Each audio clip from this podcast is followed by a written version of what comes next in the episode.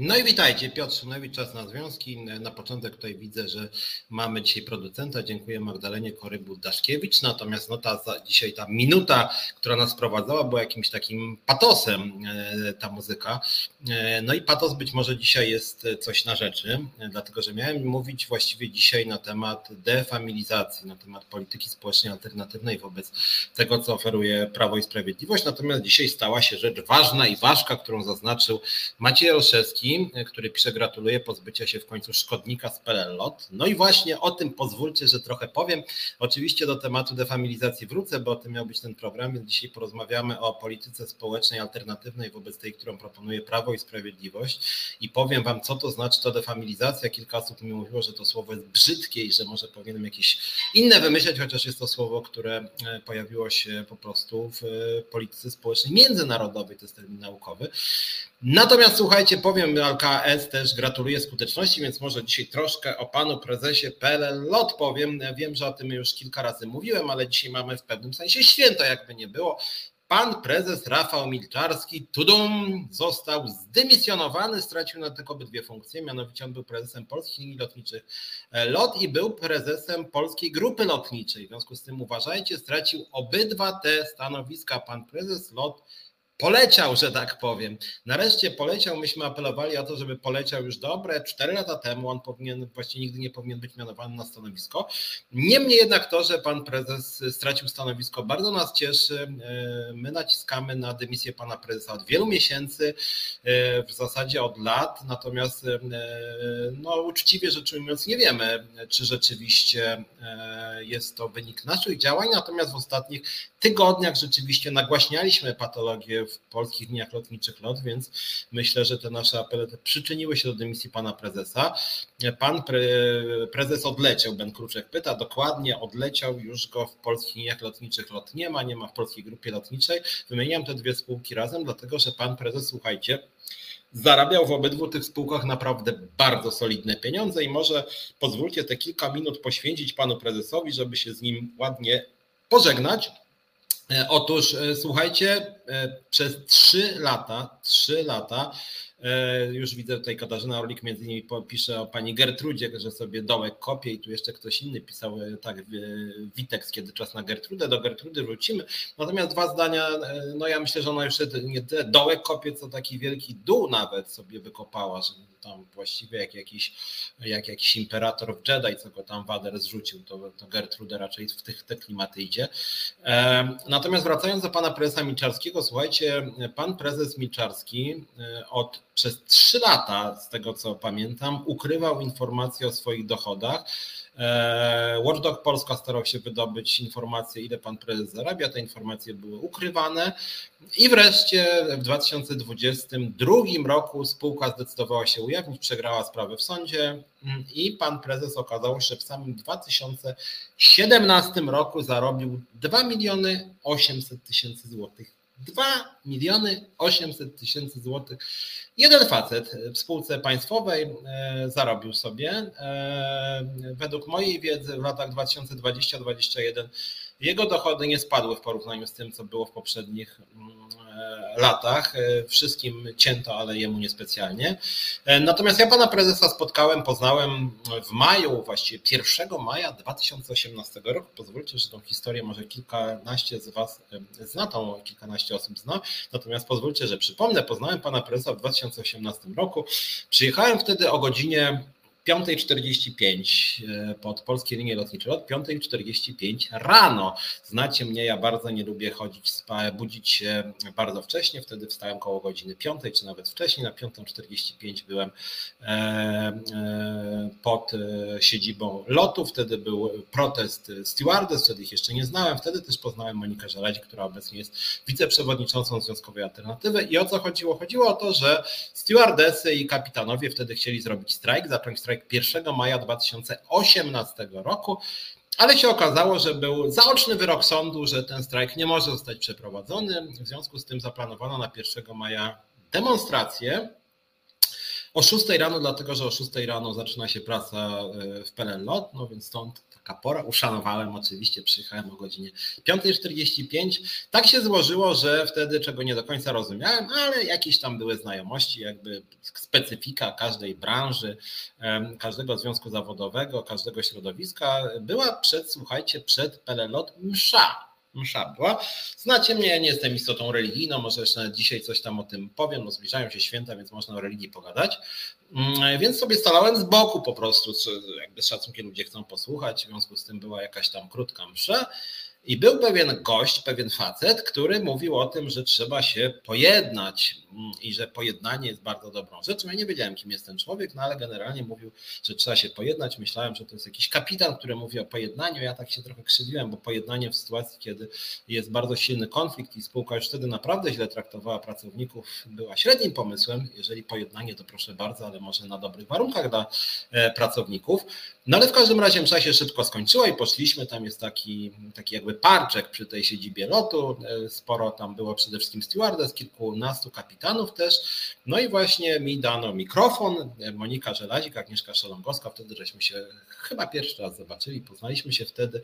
I, natomiast ja już wcześniej pisałem pisma wspierające właśnie protestujące stewardessy, protestujących kapitanów. Zabrałem głos i powiedziałem, że Pan prezes Rafał Milczarski powinien trafić do prokuratury, powinno się nim zająć CBA, służby, ponieważ na masową skalę łamie prawa pracownicze, jego działania są szkodliwe i niebezpieczne i w ogóle powinien być natychmiast zdymisjonowany, więc powiedziałem to pierwszy raz 1 maja 2018 roku. I rzecz dosyć e, ciekawa anegdotycznie, mianowicie E, jakieś 5 metrów obok mnie, obok tej ławki stał gość w bardzo, bardzo drogich okularach i garniturze. Ja myślałem, że to jest jakiś kapitan po prostu, a to był, słuchajcie, pan Rafał Milczarski, który po raz pierwszy mi powiedział, no teraz to już pan po mnie pojechał może trochę za ostro. I tak się zaczęła nasza znajomość, że tak powiem w cudzysłowie trochę znajomość. Następnie pan prezes powiedział, że sprawa zostanie rozwiązana, bo on chce pokoju. Poszedł do swojego, do, do, do, do budynku, pojechał na szóste piętro a do pikietujących, w tym do mnie, przyszła policja. Tak właśnie wyglądało pierwsze porozumienie z panem prezesem, który mówił o pojednaniu. Poszedł do budynku i wezwał, prawdopodobnie wezwał, no bo kto inny mógł wezwać policję. Policja przyjechała i zaczęła nas legitymować, czy ta demonstracja przypadkiem jest legalna. I tak to się wszystko zaczęło. E, walki trwały długo. W międzyczasie pan prezes, słuchajcie, pozwał mnie na 200 tysięcy złotych. Chciał, żebym zapłacił 100 tysięcy złotych na fundację imienia Jana Pawła II między innymi. Więc pan prezes miał pewne, nazwijmy to, poczucie humoru, czy taką, taką złośliwość, czy przewrotność, bo znał pan prezes i zna moje poglądy na temat Jana Pawła II. No i co? I w październiku 2018 wybuchł strajk.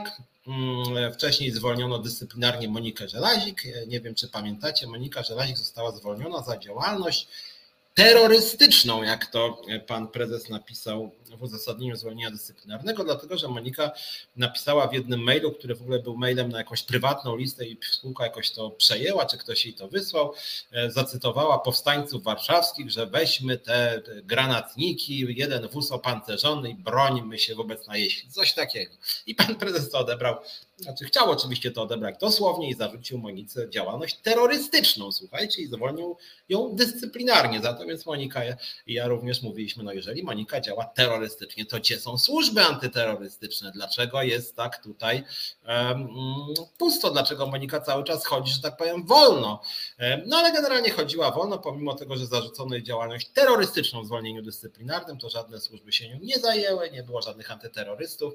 Do dzisiaj się śmiejemy, że mamy gdzieś chyba ukryty jakiś wóz uzbrojony e, i jakieś granatniki też w kontekście tego, co teraz się mówi wokół pana e, z, z policji. E, no i właśnie, e, Monika została zwolniona dyscyplinarnie, wybuchł strajk 18, e, jeśli dobrze pamiętam, października 2018 roku, który trwał do 1 listopada. Strajk się skończył tym, że pan prezes, słuchajcie, najpierw zwolnił dyscyplinarnie 67 osób, stąd czasem widzicie, ja nawet w klapie czasem mam taki znaczek. 67, chodzi o to, że w czasie strajku pan Milczarski zwolnił 67 osób dyscyplinarnie, 67 osób doświadczonych pilotów, stewardess zostało zwolnionych dyscyplinarnie przez pana Milczarskiego za udział w strajku. No i nie chcę rekonstruować całości tego, ponieważ już tą historię w jakiejś mierze opowiadałem, natomiast skracając, wszystkie 67 osób zostało przywróconych do pracy, pozew wobec mnie został cofnięty, stewardesy dostały podwyżki 1000 zł miesięcznie wynagrodzenia zasadniczego e, przy znacznie niższej inflacji niż dzisiaj. W związku z tym strajk się zakończył pełnym sukcesem, pan Milczarski został upokorzony, został całkowicie odsunięty od rozmów, chociaż warto wspomnieć, niezdymisjonowany. E, I żeby podsumować ten aspekt historii, e, w 2022 roku na jaw wyszły rozmowy pana Dworczyka i się okazało, że pan Dworczyk z panem Morawieckim rozmawiali na nasz temat i na temat pana Milczarskiego i pan Morawiecki, pan Morawiecki osobiście napisał do Dworczyka krótką charakterystykę tego, co się działo właśnie w te październikowe dni Mianowicie cytuję pana premiera, to wygląda fatalnie, niestabilnie, emocjonalnie prezes łamie wszystkie przepisy prawa pracy i zwalnia dyscyplinarnie strajkujących. Samoloty latają z obsadami niezgodnymi z przepisami. To pan premier na temat pana Rafała Milczarskiego. No i cóż, naszym zdaniem oczywiście to prawda, co napisał pan Morawiecki.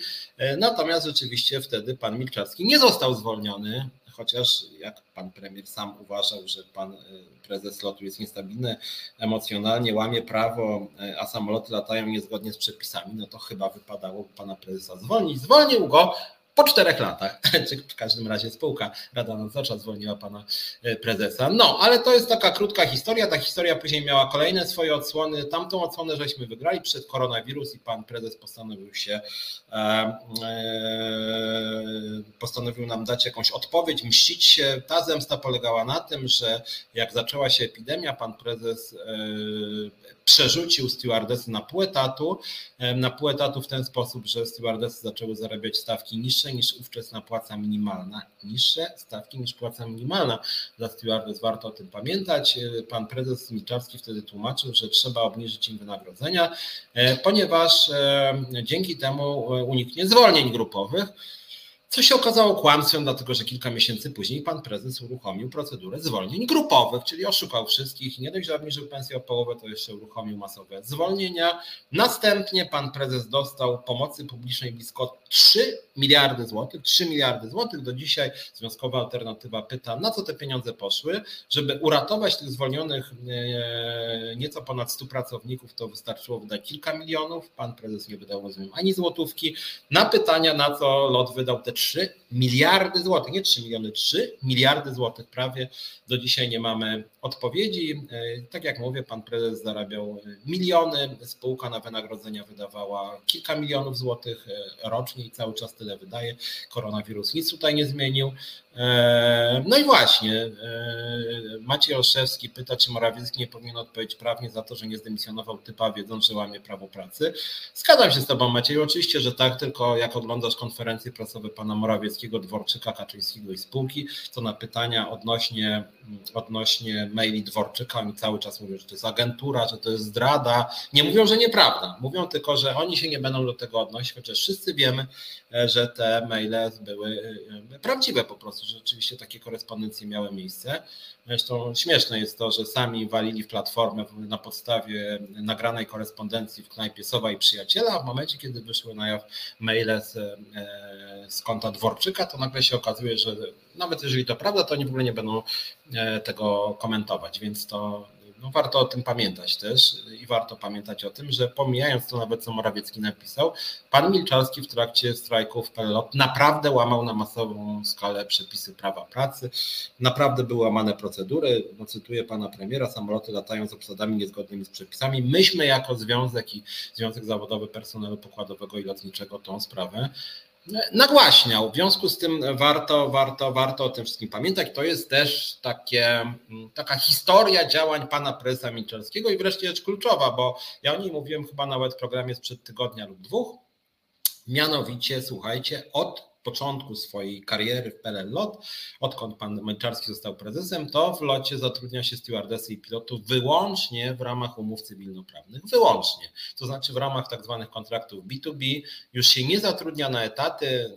Zrzeszony w Związkowej Alternatywie Związek Zawodowy Personelu Pokładowego i Lotniczego e, skupia prawie wyłącznie pracowników etatowych, natomiast to są pracownicy etatowi, którzy zostali zatrudnieni przed 2016 rokiem, przed, że tak powiem, czasem e, królowania pana Milczarskiego. E, natomiast odkąd Milczarski jest prezesem, to pilotów i stewardesy zatrudnia się wyłącznie w ramach kontraktów B2B. Myśmy się skarżyli do ZUS-u, myśmy się skarżyli do minister pracy, teraz już minister rodziny polityki społecznej, myśmy pisali do pana Morawieckiego w tej sprawie, że jeśli chodzi o stewardesy i pilotów jest brutalnie łamane prawo pracy, to powinny być umowy etatowe, a tymczasem to są umowy śmieciowe, czyli, czyli, czyli pan prezes łamie prawo pracy, Katarzyna pisze, karma wraca, wystarczy cierpliwie poczekać. No zgadzam się z tobą, tylko choroba przydałoby się trochę krócej czekać, jak pan prezes złamał to prawo brutalnie, naprawdę brutalnie. Ja znam prawo pracy w 2018 roku, a jak chodzi o te narzucane śmieciówki, to robi to od roku 2016 no to powinien być zwolniony no najpóźniej w 2017, a przynajmniej powinna być jakaś interwencja odgórna, że powinien zaprzestać łamania prawa pracy. No ale tak czy inaczej dobrze się stało. Pan prezydent w 2022 roku e, traci stanowisko. My oczywiście się cieszymy. Dzisiaj Związkowa Alternatywa wydała takie stanowisko, że apelujemy do rządu o przywrócenie praworządności w polskich liniach lotniczych LOT. Oczywiście to jest trochę naiwne, bo wiemy jaki ten rząd jest. Nie wiemy, czy ktoś lepszy niż pan Milczarski przyjdzie. No niemniej jednak, jeżeli to, że E, coraz więcej wychodziło e, na jaw tych patologii e, działań pana Milczarskiego, no to może rzeczywiście spółka powinna pójść po rozum do głowy, rząd powinien pójść po rozum do głowy, bo to jest spółka Skarbu Państwa i powinna zostać przywrócona praworządność w polskich liniach lotniczych. No, o to apelujemy, na to czekamy. Ja przypomnę, bo też o tym wspominałem w tym programie, tylko w ostatnich tygodniach LOT przegrał z związkiem u nas zrzeszonym personelu pokładowego i lotniczego dwa procesy. W jednym chodziło o naganę, dla stewardesy za jej wpisy na Facebooku, Izabeli Piętki, która nawet pisała wierszyki, które bardzo zabolały najwyraźniej pana prezesa, jej naganę. No i właśnie chyba tydzień temu mówiłem o tym, że są to rzeczy jednoznacznie, że, że za takie rzeczy nie można po prostu dawać nagany, nie można dawać kar porządkowych, bo kary porządkowe dotyczą wykonywania e, lub niewykonywania obowiązków służbowych, czyli nie wiem, tego, że się czegoś nie zrobiło lub się źle zrobiło, natomiast wpisy na Facebooku czy w jakichś innych mediach społecznościowych to nie jest kwestia E, tego, czy się dobrze, czy źle wykonuje obowiązki służbowe. To jest poza obowiązkami służbowymi. W związku z tym, mm, w związku z tym e, tutaj e, rzeczywiście ta nagana była niesłusznie dana. No i kolei druga sprawa to jest wygrana stewardesy ze spółką, stewardesy, która została zdegradowana, to znaczy odebrano jej pracę w powietrzu i, i zaczęła wykonywać takie obowiązki, które wcześniej dawano studentom i studentkom, czyli pokazywania pasażerom, jak mają dojść nie do gate'u, tak? E, więc to była taka degradacja, taka próba upokorzenia i również stewardesa ten proces e, wygrała. Tomasz Szyndralewicz słusznie wskazuje dziesiątki katastrof w lotnictwie wschodniego sąsiada, dobitnie wskazują na istotność prawideł przepisów lotniczych, więc ja się zgadzam, pan Milczarski, no z tymi procedurami nie najlepiej to wyglądało. E, no były też te ustawki, ta grupa Greenberg, nie wiem czy pamiętacie, na Whatsappie sobie panowie rozmawiali, między innymi właśnie prezes PLL Lot, w jaki sposób zatuszować nieprawidłowości wokół lotu pana prezydenta Andrzeja Dudy. Wtedy tam e, wieża nie działała kontrolna, więc on sobie tak poleciał zupełnie w sprzeczności z przepisami. Właśnie pan Milczarski między innymi brał udział w rozmowie, w jaki sposób tą patologię e, zatuszować, więc to tak na marginesie. E, więc, więc, więc to jest. E, no ale generalnie dzisiaj można powiedzieć, jak o to chodzi, to świętujemy. Tak? To jest bardzo dobra informacja, że pan Milczarski stracił, e, stracił pracę. Ja się z tego cieszę. Katarzyna Orlik pisze, gonia takim to ciągle mało do więzienia, żeby żyły za nasze pieniądze. Nie, ja już bym mu karę wymyśliła, ale spokojnie sprawiedliwość go dosięgnie. Znaczy wiesz, Katarzyno, mi się wydaje, że jeżeli on naprawdę straci tą pracę i nie dostanie nic w zamian, ja nie powiem, że to będzie wystarczająca kara, bo za te nieprawidłowości, łamanie prawa on powinien odpowiedzieć, natomiast myślę, że, że tak powiem, naprawdę się źle poczuje. Więc panie prezesie, jak pan ogląda ten program, Pozdrawiamy, cieszymy się, że wreszcie Pan stracił stołek. Już bardzo dawno e, Pan na to zasłużył. Maciej Olszewski, jestem zdania, że jeżeli opozycja zdecyduje się rozliczyć PiS idiotów, to prześwietli i skonfiskują majątki nie tylko polityków, całe rodziny i wszelkich pociotków tych patoli. Tu nie jestem takim optymistą. Obawiam się, że opozycja sama będzie niestety trochę ukrywała tych różnego rodzaju patologii być może, znaczy mam nadzieję, że e, to będzie na mniejszą znacznie skalę, e, no ale jednak obawiam się, że będzie na to przyzwolenie. Więc, więc, więc tutaj nie jestem, że tak powiem, optymistą. Mam wrażenie, że opozycja nie ma jakiejś woli, że tak powiem, żeby, mm, no żeby czyścić te nieprawidłowości i patologii, żeby rzeczywiście wprowadzić daleko idącą E, transparentność. E, kilkukrotnie w tym programie mówiłem, że my jako Związkowa Alternatywa jesteśmy za pełną transparentnością e, finansów, konkursów, procedur konkursowych, Jesteśmy za tym, żeby były wysokie wymagania merytoryczne właśnie w konkursach y, y, na ważne stanowiska w instytucjach państwowych, spółkach Skarbu Państwa.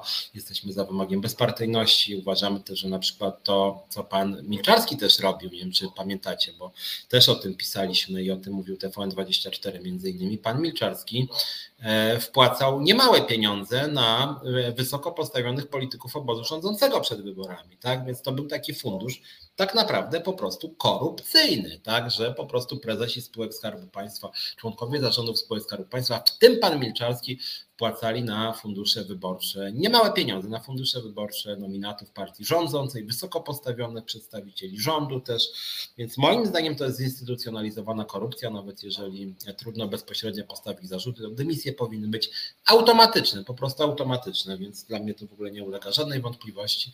Natomiast dlaczego pan prezes Milczarski, że tak powiem, poleciał, popłynął, to Postaram się Was o tym informować. E, i myślę, że się o tym po prostu dowiem. Natomiast e, myślę, że częściowo te nasze działania się do tego przyczyniły, bo jak mówię, tylko w ostatnich tygodniach pan Milczarski przegrał dwa procesy z naszymi związkowcami, związkowczyniami, e, plus pisaliśmy i do ZUS-u, i do Ministerstwa Rodziny i Polityki Społecznej, i do pana premiera odnośnie patologii w polskich lotniczych lot, więc tutaj no rzeczywiście się cieszymy, że że jeden nominat partyjny, jeden aparatczyk mniej, a to był taki wyjątkowo, że tak powiem, brzydki e, aparatczyk partyjny, bo, bo właściwie wszyscy ci nominaci pisowcy prawie są siebie warci, ale rzeczywiście Rafał Milczarski jest jednym z najgorszych e, prezesów spółek Skarbu Państwa, jakich poznałem w swojej związkowej karierze.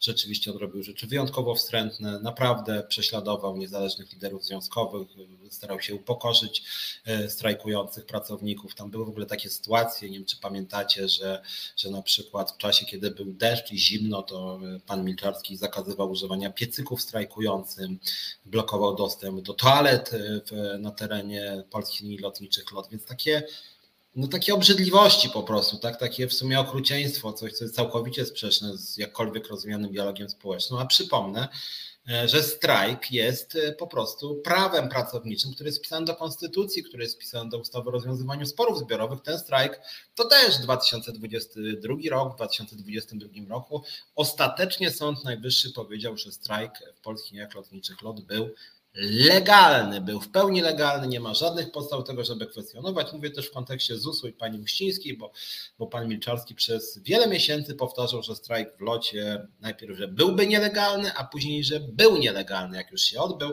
Natomiast jak się okazało, ostatecznie nawet Sąd Najwyższy powiedział, że strajk w locie był legalny. Legalny. Wszystkie instancje sądowe potwierdziły, strajk w PLLOT w październiku 2018 roku był legalny. Nie dość, że był legalny, to był jeszcze zwycięski. W związku z tym warto, warto pamiętać, dzięki temu zwycięskiemu strajkowi rzeczywiście, no między innymi poznaliśmy się, poznałem Monikę Żelazik, Agnieszkę Szelongowską. E, to był taki, mm, ja bym powiedział, taki inicjujący protest, e, który doprowadził w swojej konsekwencji do powstania Związkowej Alternatywy. Ja wtedy jeszcze byłem w OPZZ, ale później jak się okazało, ten mój udział w strajku był podstawą do tego, żeby mnie z OPZZ-u wyrzucić, pozbyć się mnie po prostu.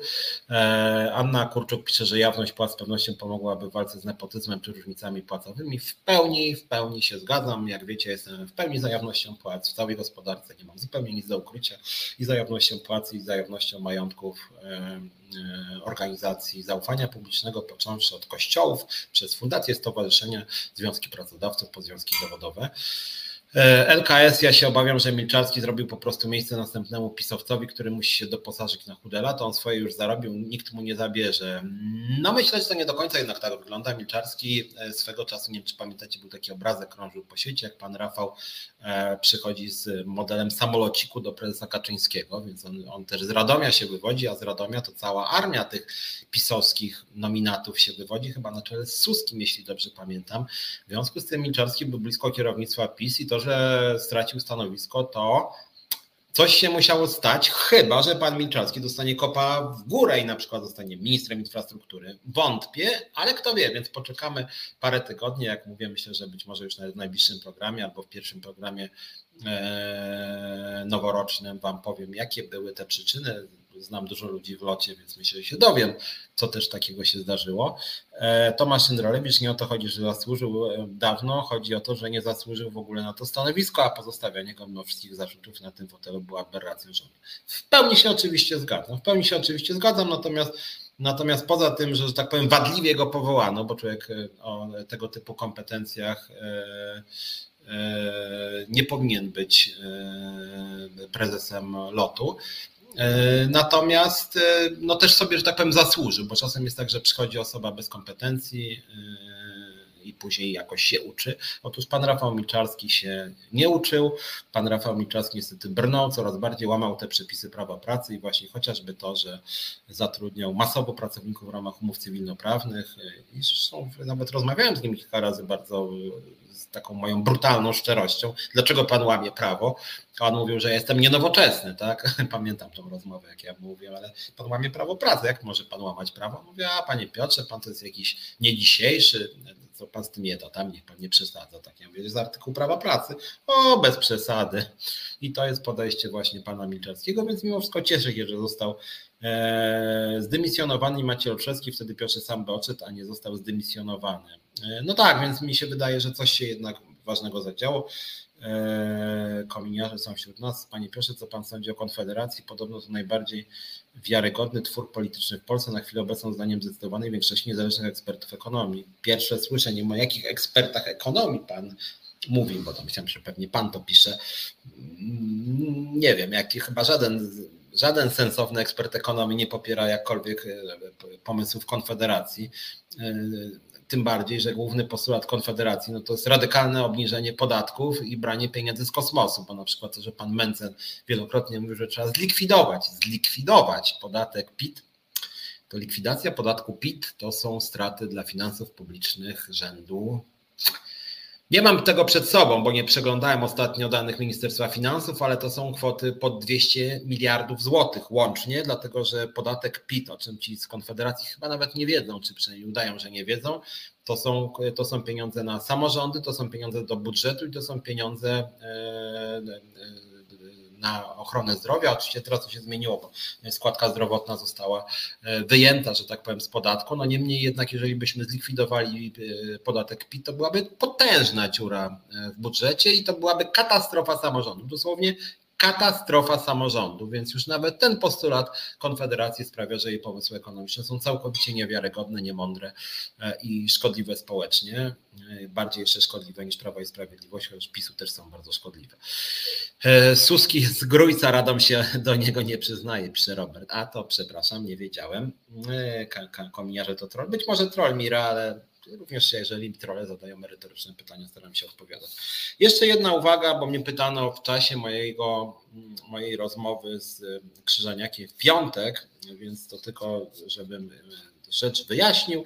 Mianowicie pytano mnie, co sądzę o wyborach w OPZZ-cie bo tam jest nowy przewodniczący, niejaki Piotr Ostrowski, a był Andrzej Radzikowski. Mówię o tym w kontekście PLLOT, bo słuchajcie, kiedy w 2018 roku jeszcze byłem w OPZZ i właśnie broniłem protestujących pracowników PLLOT, to dostałem pismo od niejakiego Piotra Ostrowskiego, gdzie ten Ostrowski, który był wtedy wiceszefem OPZZ, groził mi konsekwencjami dyscyplinarnymi konsekwencjami dyscyplinarnymi za to, że angażuje się w działalność na rzecz e, PLLO. Twierdził, że się zbyt mocno angażuje, że przekraczam swoje kompetencje, bo ośmielam się pisać na przykład do premiera w tej sprawie, e, żeby nie było łamane prawo w PLLO. I właśnie wtedy wkroczył pan Ostrowski z taką silnym głosem, żebym się w tym locie nie rozpychał. Ten sam Ostrowski razem z niejakim Lewandowskim to są władze związku, który się nazywa Konfederacja Pracy i to właśnie ten związek wtedy robił wszystko, żeby się mnie pozbyć, pozbawić mnie funkcji, pozbawić mnie środków, pozbawić mnie stanowiska. Jest to jedyny związek zawodowy mi znany Konfederacja Pracy, który walczy o to, żeby pozbywać się swoich związkowców. Związki zawodowe, Związkowa Alternatywa dba o to, żeby przyjmować ludzi, a Konfederacja Pracy na czele właśnie z Lewandowskim i Ostrowskim mm, walczyła o to, żeby mnie wyrzucić, żeby pozbawić mnie stanowiska. Zresztą w korespondencji Dworczyka kiedyś o tym wspominałem. Co ciekawe, jest napisane, że Dworczyk razem z kolegami, w tym z Morawieckim, piszą, że trzeba wspierać przeciwko mnie i Monice Żelazik umiarkowane skrzydło OPZZ-u. To myślę, trzeba wspierać właśnie Piotra Ostrowskiego, Andrzeja Radzikowskiego i całą tą wierchuszkę, która rzeczywiście robiła wszystko, żeby się mnie pozbyć. Mm, w czasie też, kiedy protestujące stewardesy zwróciły się do OPZZ-u o składkę wspierającą 5 tysięcy złotych na fundusz strajkowy, one wtedy też były w OPZZ-cie. Centrala odmówiła, a władze OPZZ-u z panem Ostrowskim i Radzikowskim kupiły sobie dwa samochody, z tego co wiem, jeden kosztował bodaj 70 tysięcy złotych, więc nie zgodzili się, żeby 5 tysięcy złotych zapłacić na fundusz strajkowy. Ludzi, którzy byli prześladowani przez pracodawcę, sobie kupili dwa samochody. No i właśnie teraz ten Ostrowski właśnie, który robił wszystko, żeby spacyfikować właśnie ten protest w locie i starał, robił wszystko, żeby się mnie pozbyć. Mm, został szefem mm, OPZZ, więc to tak na marginesie taka zmiana. Był Radzikowski, jest Ostrowski, moim zdaniem nic się nie zmieniło, poza tym, że ten Ostrowski jest chyba jeszcze sprytniejszy, że tak powiem, e, bo z drugiej strony jeszcze jak byłem wtedy szefem e, OPZZ Mazowsze, to zaczęło się od tego, że zauważyłem, że ówczesny e, przede mną wiceszef OPZZ Mazowsze, pan Lewandowski, wyprowadził 60 mm, tysięcy złotych, znaczy ukradł po prostu. Ja się zwracałem, żeby tą sprawę wyjaśnić, żeby on oddał te pieniądze, a Ostrowski z Lewandowskim robili właśnie wszystko, żeby to zatuszować, skasować i żeby się nie pozbyć. Więc to tak, to tak przepraszam, długopis podnoszę. E, to tak, e, to tak w skrócie, że tak powiem, a propos tego, e, kim jest i czym jest OPZZ i na czym polega zmiana przewodniczącego z Radzikowskiego na Ostrowskiego. Ten Radzikowski był 40 lat starszy, miał tam, nie wiem, 70 parę, ten ma 40 parę. Natomiast moim zdaniem mentalnościowo i w takiej wizji związków zawodowych, to moim zdaniem tacy sami, być może nawet Ostrowski trochę gorszy. No, ale jakby to nie jest program o PZZ, tylko ja mówię, że to jest, można powiedzieć, taki nasz negatywny punkt odniesienia, jak związki nie powinny działać. W międzyczasie też OPZZ przegrał w pierwszej instancji proces o łamanie praw pracowniczych, narzucali pracownicy umowę śmieciową, gdzie powinien być etat. W tle tej sprawy jest też to, że oni nieprawidłowo wydawali pieniądze publiczne z Rady Dialogu Społecznego, bo właśnie zamiast na różne projekty dialogu społecznego transferowali pieniądze na umowy śmieciowe, więc w ogóle jakby totalne brudy, totalne brudy. Bardzo bym chciał, żeby tego typu brudów nigdy w związkowej alternatywie nie było i dlatego jestem za jawnością, transparentnością, bo czy to PZZ, czy Solidarność, czy też duże organizacje pracodawców moim zdaniem działają trochę jak Kościół katolicki, to znaczy tak samo troszczą się o to, żeby nie było żadnej transparentności, na tym braku transparentności e, korzystają. Tu Piotr Strychalski się dziwi, że propaganda konfy nawet tutaj. Znaczy, jeżeli merytoryczne pytania padają ze strony zwolenników Konfederacji, to ja nie mam nic przeciwko. Słuchajcie, ostatnio byłem, ostatnio byłem w mediach narodowych. Część z Was pewnie będzie mnie krytykować, że się tam pojawiłem. Rozmawiałem z posłem Jakubem Kuleszą z Konfederacji o związkach zawodowych, o związkach zawodowych. E, I, i wyobraźcie sobie, że ten Kulesza to tak jakby przytakiwał mi, bał się, bał się wejść w ostry konflikt, bo ja mówię mu, pan jest podobno wolnościowcem, no to jak to wy wolnościowcy zwalczacie wolne związki zawodowe? Związki zawodowe to są takie organizacje, które polegają na tym, że ludzie oddolnie, oddolnie właśnie organizują się i działają na rzecz interesów pracowników. Pracodawcy działają na rzecz interesów pracodawców, a pracownicy, związki zawodowe właśnie na rzecz pracowników. Więc jakby jedni działają i drudzy działają. W związku z tym, jeżeli ktoś jest wolnościowcem, to powinien popierać wolne związki zawodowe. No i ten Kulesza e, trochę nie wiedział, co na to powiedzieć, więc tak się jakby mówił, że on w sumie się zgadza, że za tymi niezależnymi to on jest za. W związku z tym czasem to nawet i e, konfederatów da się jakoś tam nie tyle skasować, to przynajmniej sprawić, że nie protestują, że tak powiem.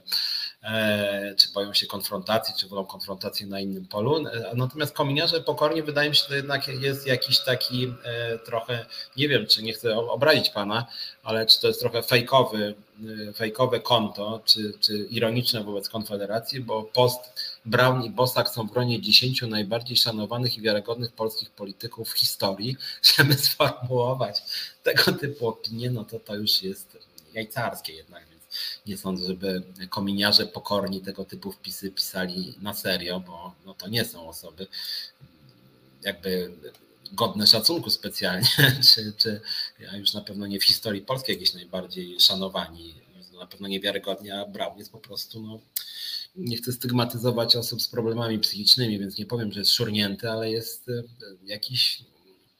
No jego poglądy są kretyńskie po prostu, są głupie bardzo. To są, ja nie wiem, czy jest prowokacja jakaś tania, czy to jest po prostu jakaś spontaniczna głupota.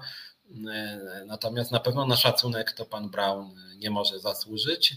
Natomiast Bosak się wyrobił. Moim zdaniem Bosak jest sprytny, bo Brown jest po prostu głupi i agresywny. Natomiast Bosak jest sprytny, bo Bosak często straszne poglądy przedstawia w bardzo kulturalny sposób. Przez to jest groźny, bo uważam, że Bosak ma poglądy bardzo nieciekawe, natomiast potrafi je podawać w sposób przeciwieństwie do Brauna, w sposób e, dosyć kulturalny i czasem przemyca na przykład nie wiem, rasistowskie poglądy odnośnie Ukraińców i on udaje, że jest bardzo cywilizowane, że mu w ogóle nie chodzi o ten rasizm, tak?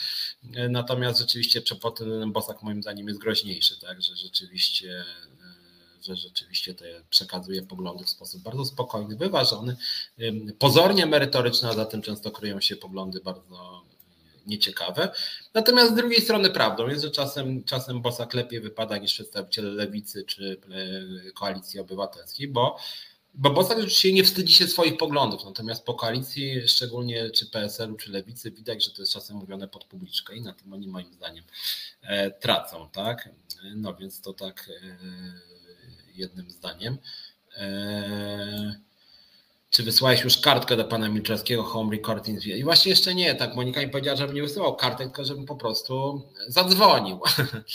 Darek, Darek, wolne związki tak za swoje pieniądze. No ale my akurat jesteśmy za swoje pieniądze, że tak powiem. No, ze składek się utrzymujemy, nie mamy wsparcia rządu. W przeciwieństwie do OPZZ czy Solidarności nic nie dostajemy żadnej Rady Dialogu Społecznego, nie dostajemy żadnych grantów nawet od władzy. Natomiast e, swoją drogą Darek Darek przeszedł za swoje pieniądze, a z drugiej strony na przykład pan Bąkiewicz dostaje 5 milionów od państwa, mnóstwo fundacji dostaje pieniądze od państwa, mnóstwo stowarzyszeń, Związek Zawodowy NZ Solidarność, OPZZ dostaje mnóstwo pieniędzy od polskiego państwa, e, Kościół katolicki dostaje miliardy od polskiego państwa, związkowa alternatywa e, dostaje zero. I właściwie e, dlaczego my mamy za własne pieniądze, a mnóstwo organizacji pozarządowych i kościołów, w tym kościołów, za pieniądze publiczne, za pieniądze z podatków. To jest dla mnie dyskusyjne, więc ja uważam, że wszystkie organizacje powinny być tak samo traktowane jeżeli Kościół katolicki dostaje miliardy, no to związkowa alternatywa też proporcjonalnie do liczby członków na przykład powinno dostawać jakieś środki od państwa. Nie, że jedni dostają miliardy,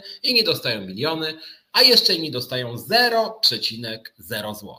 Więc uważam, że to nie jest sprawiedliwy system, który tak funkcjonuje, że władza sobie po prostu kupuje e, poparcie jakichś tam, nie wiem, narodowców, jakichś prawicowców, natomiast środowiska powiedzmy lewicowo-liberalne czy właśnie postępowe związki zawodowe nie dostają dokładnie nic mam bardzo poważne wątpliwości. Uważam, że jest to, uważam, że jest to bardzo e, niesprawiedliwe.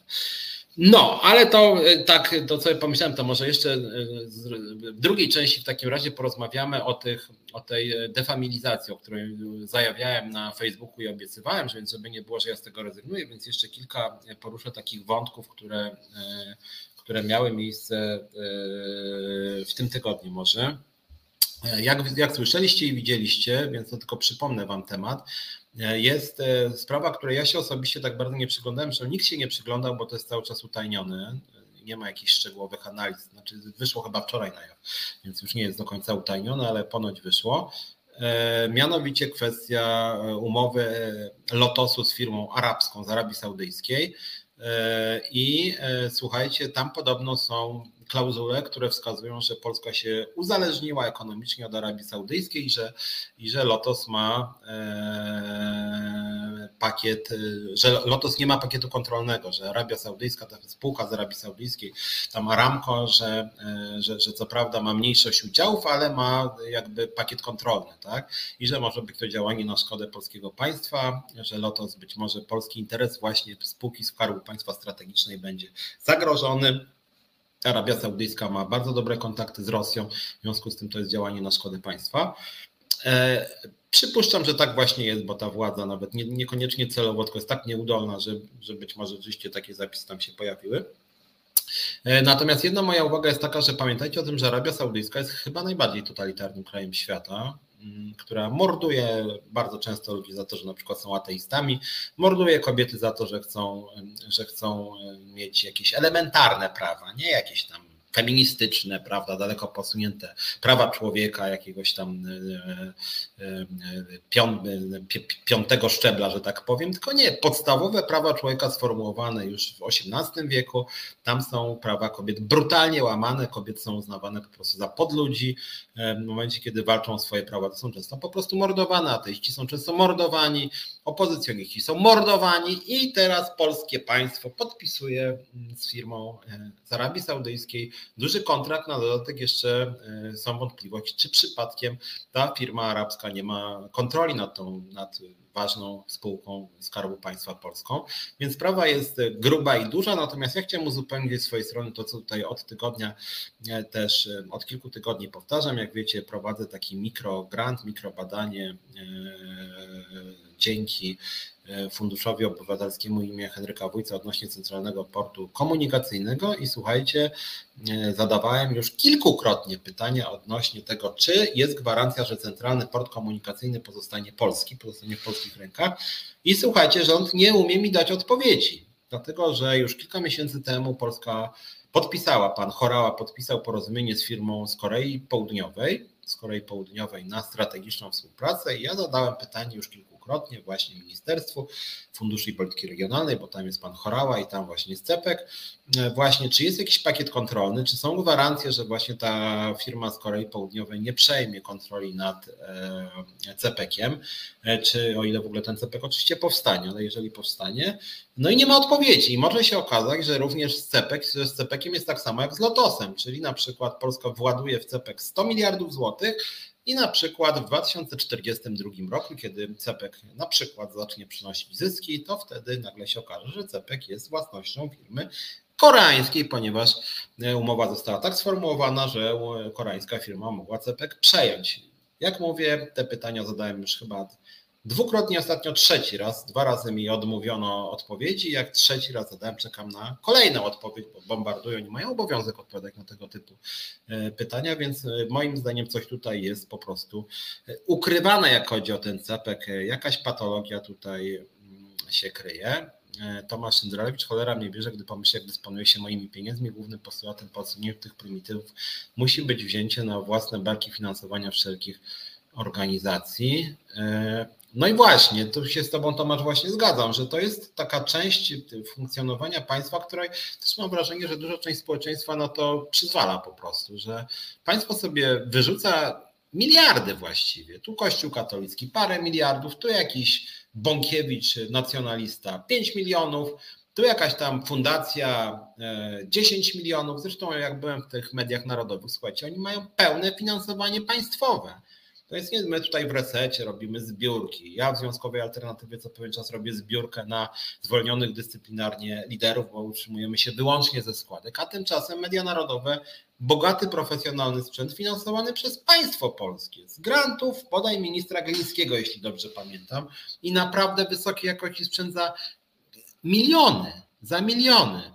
I to jest jednak rzecz, która bulwersuje, tak samo jak te wszystkie pieniądze, które idą na Kościół katolicki, tak samo jak różnego rodzaju inwestycje, które, e, które dostają jakieś konkursy, w których organizacje pozarządowe, do których należą, nie wiem, jacyś przedstawiciele rodzin polityków PiSu, dostają jakieś grube miliony, często w ogóle bez, bez konkursu, bez żadnego procedury, przetargu, e, konkursu, bez żadnych wymagań merytorycznych. No jakie na przykład wymagania merytoryczne ma pan Bąkiewicz odnośnie odnośnie zajmowania się e, uchodźczyniami z Ukrainy. Przecież to jest jakaś perwa gruba. To jest w ogóle oburzające, że coś takiego facet dostał, który właściwie no, jest antyukraińcem w ogóle. Totalnie się na tym nie zna, powinien otrzymać 0 złotych.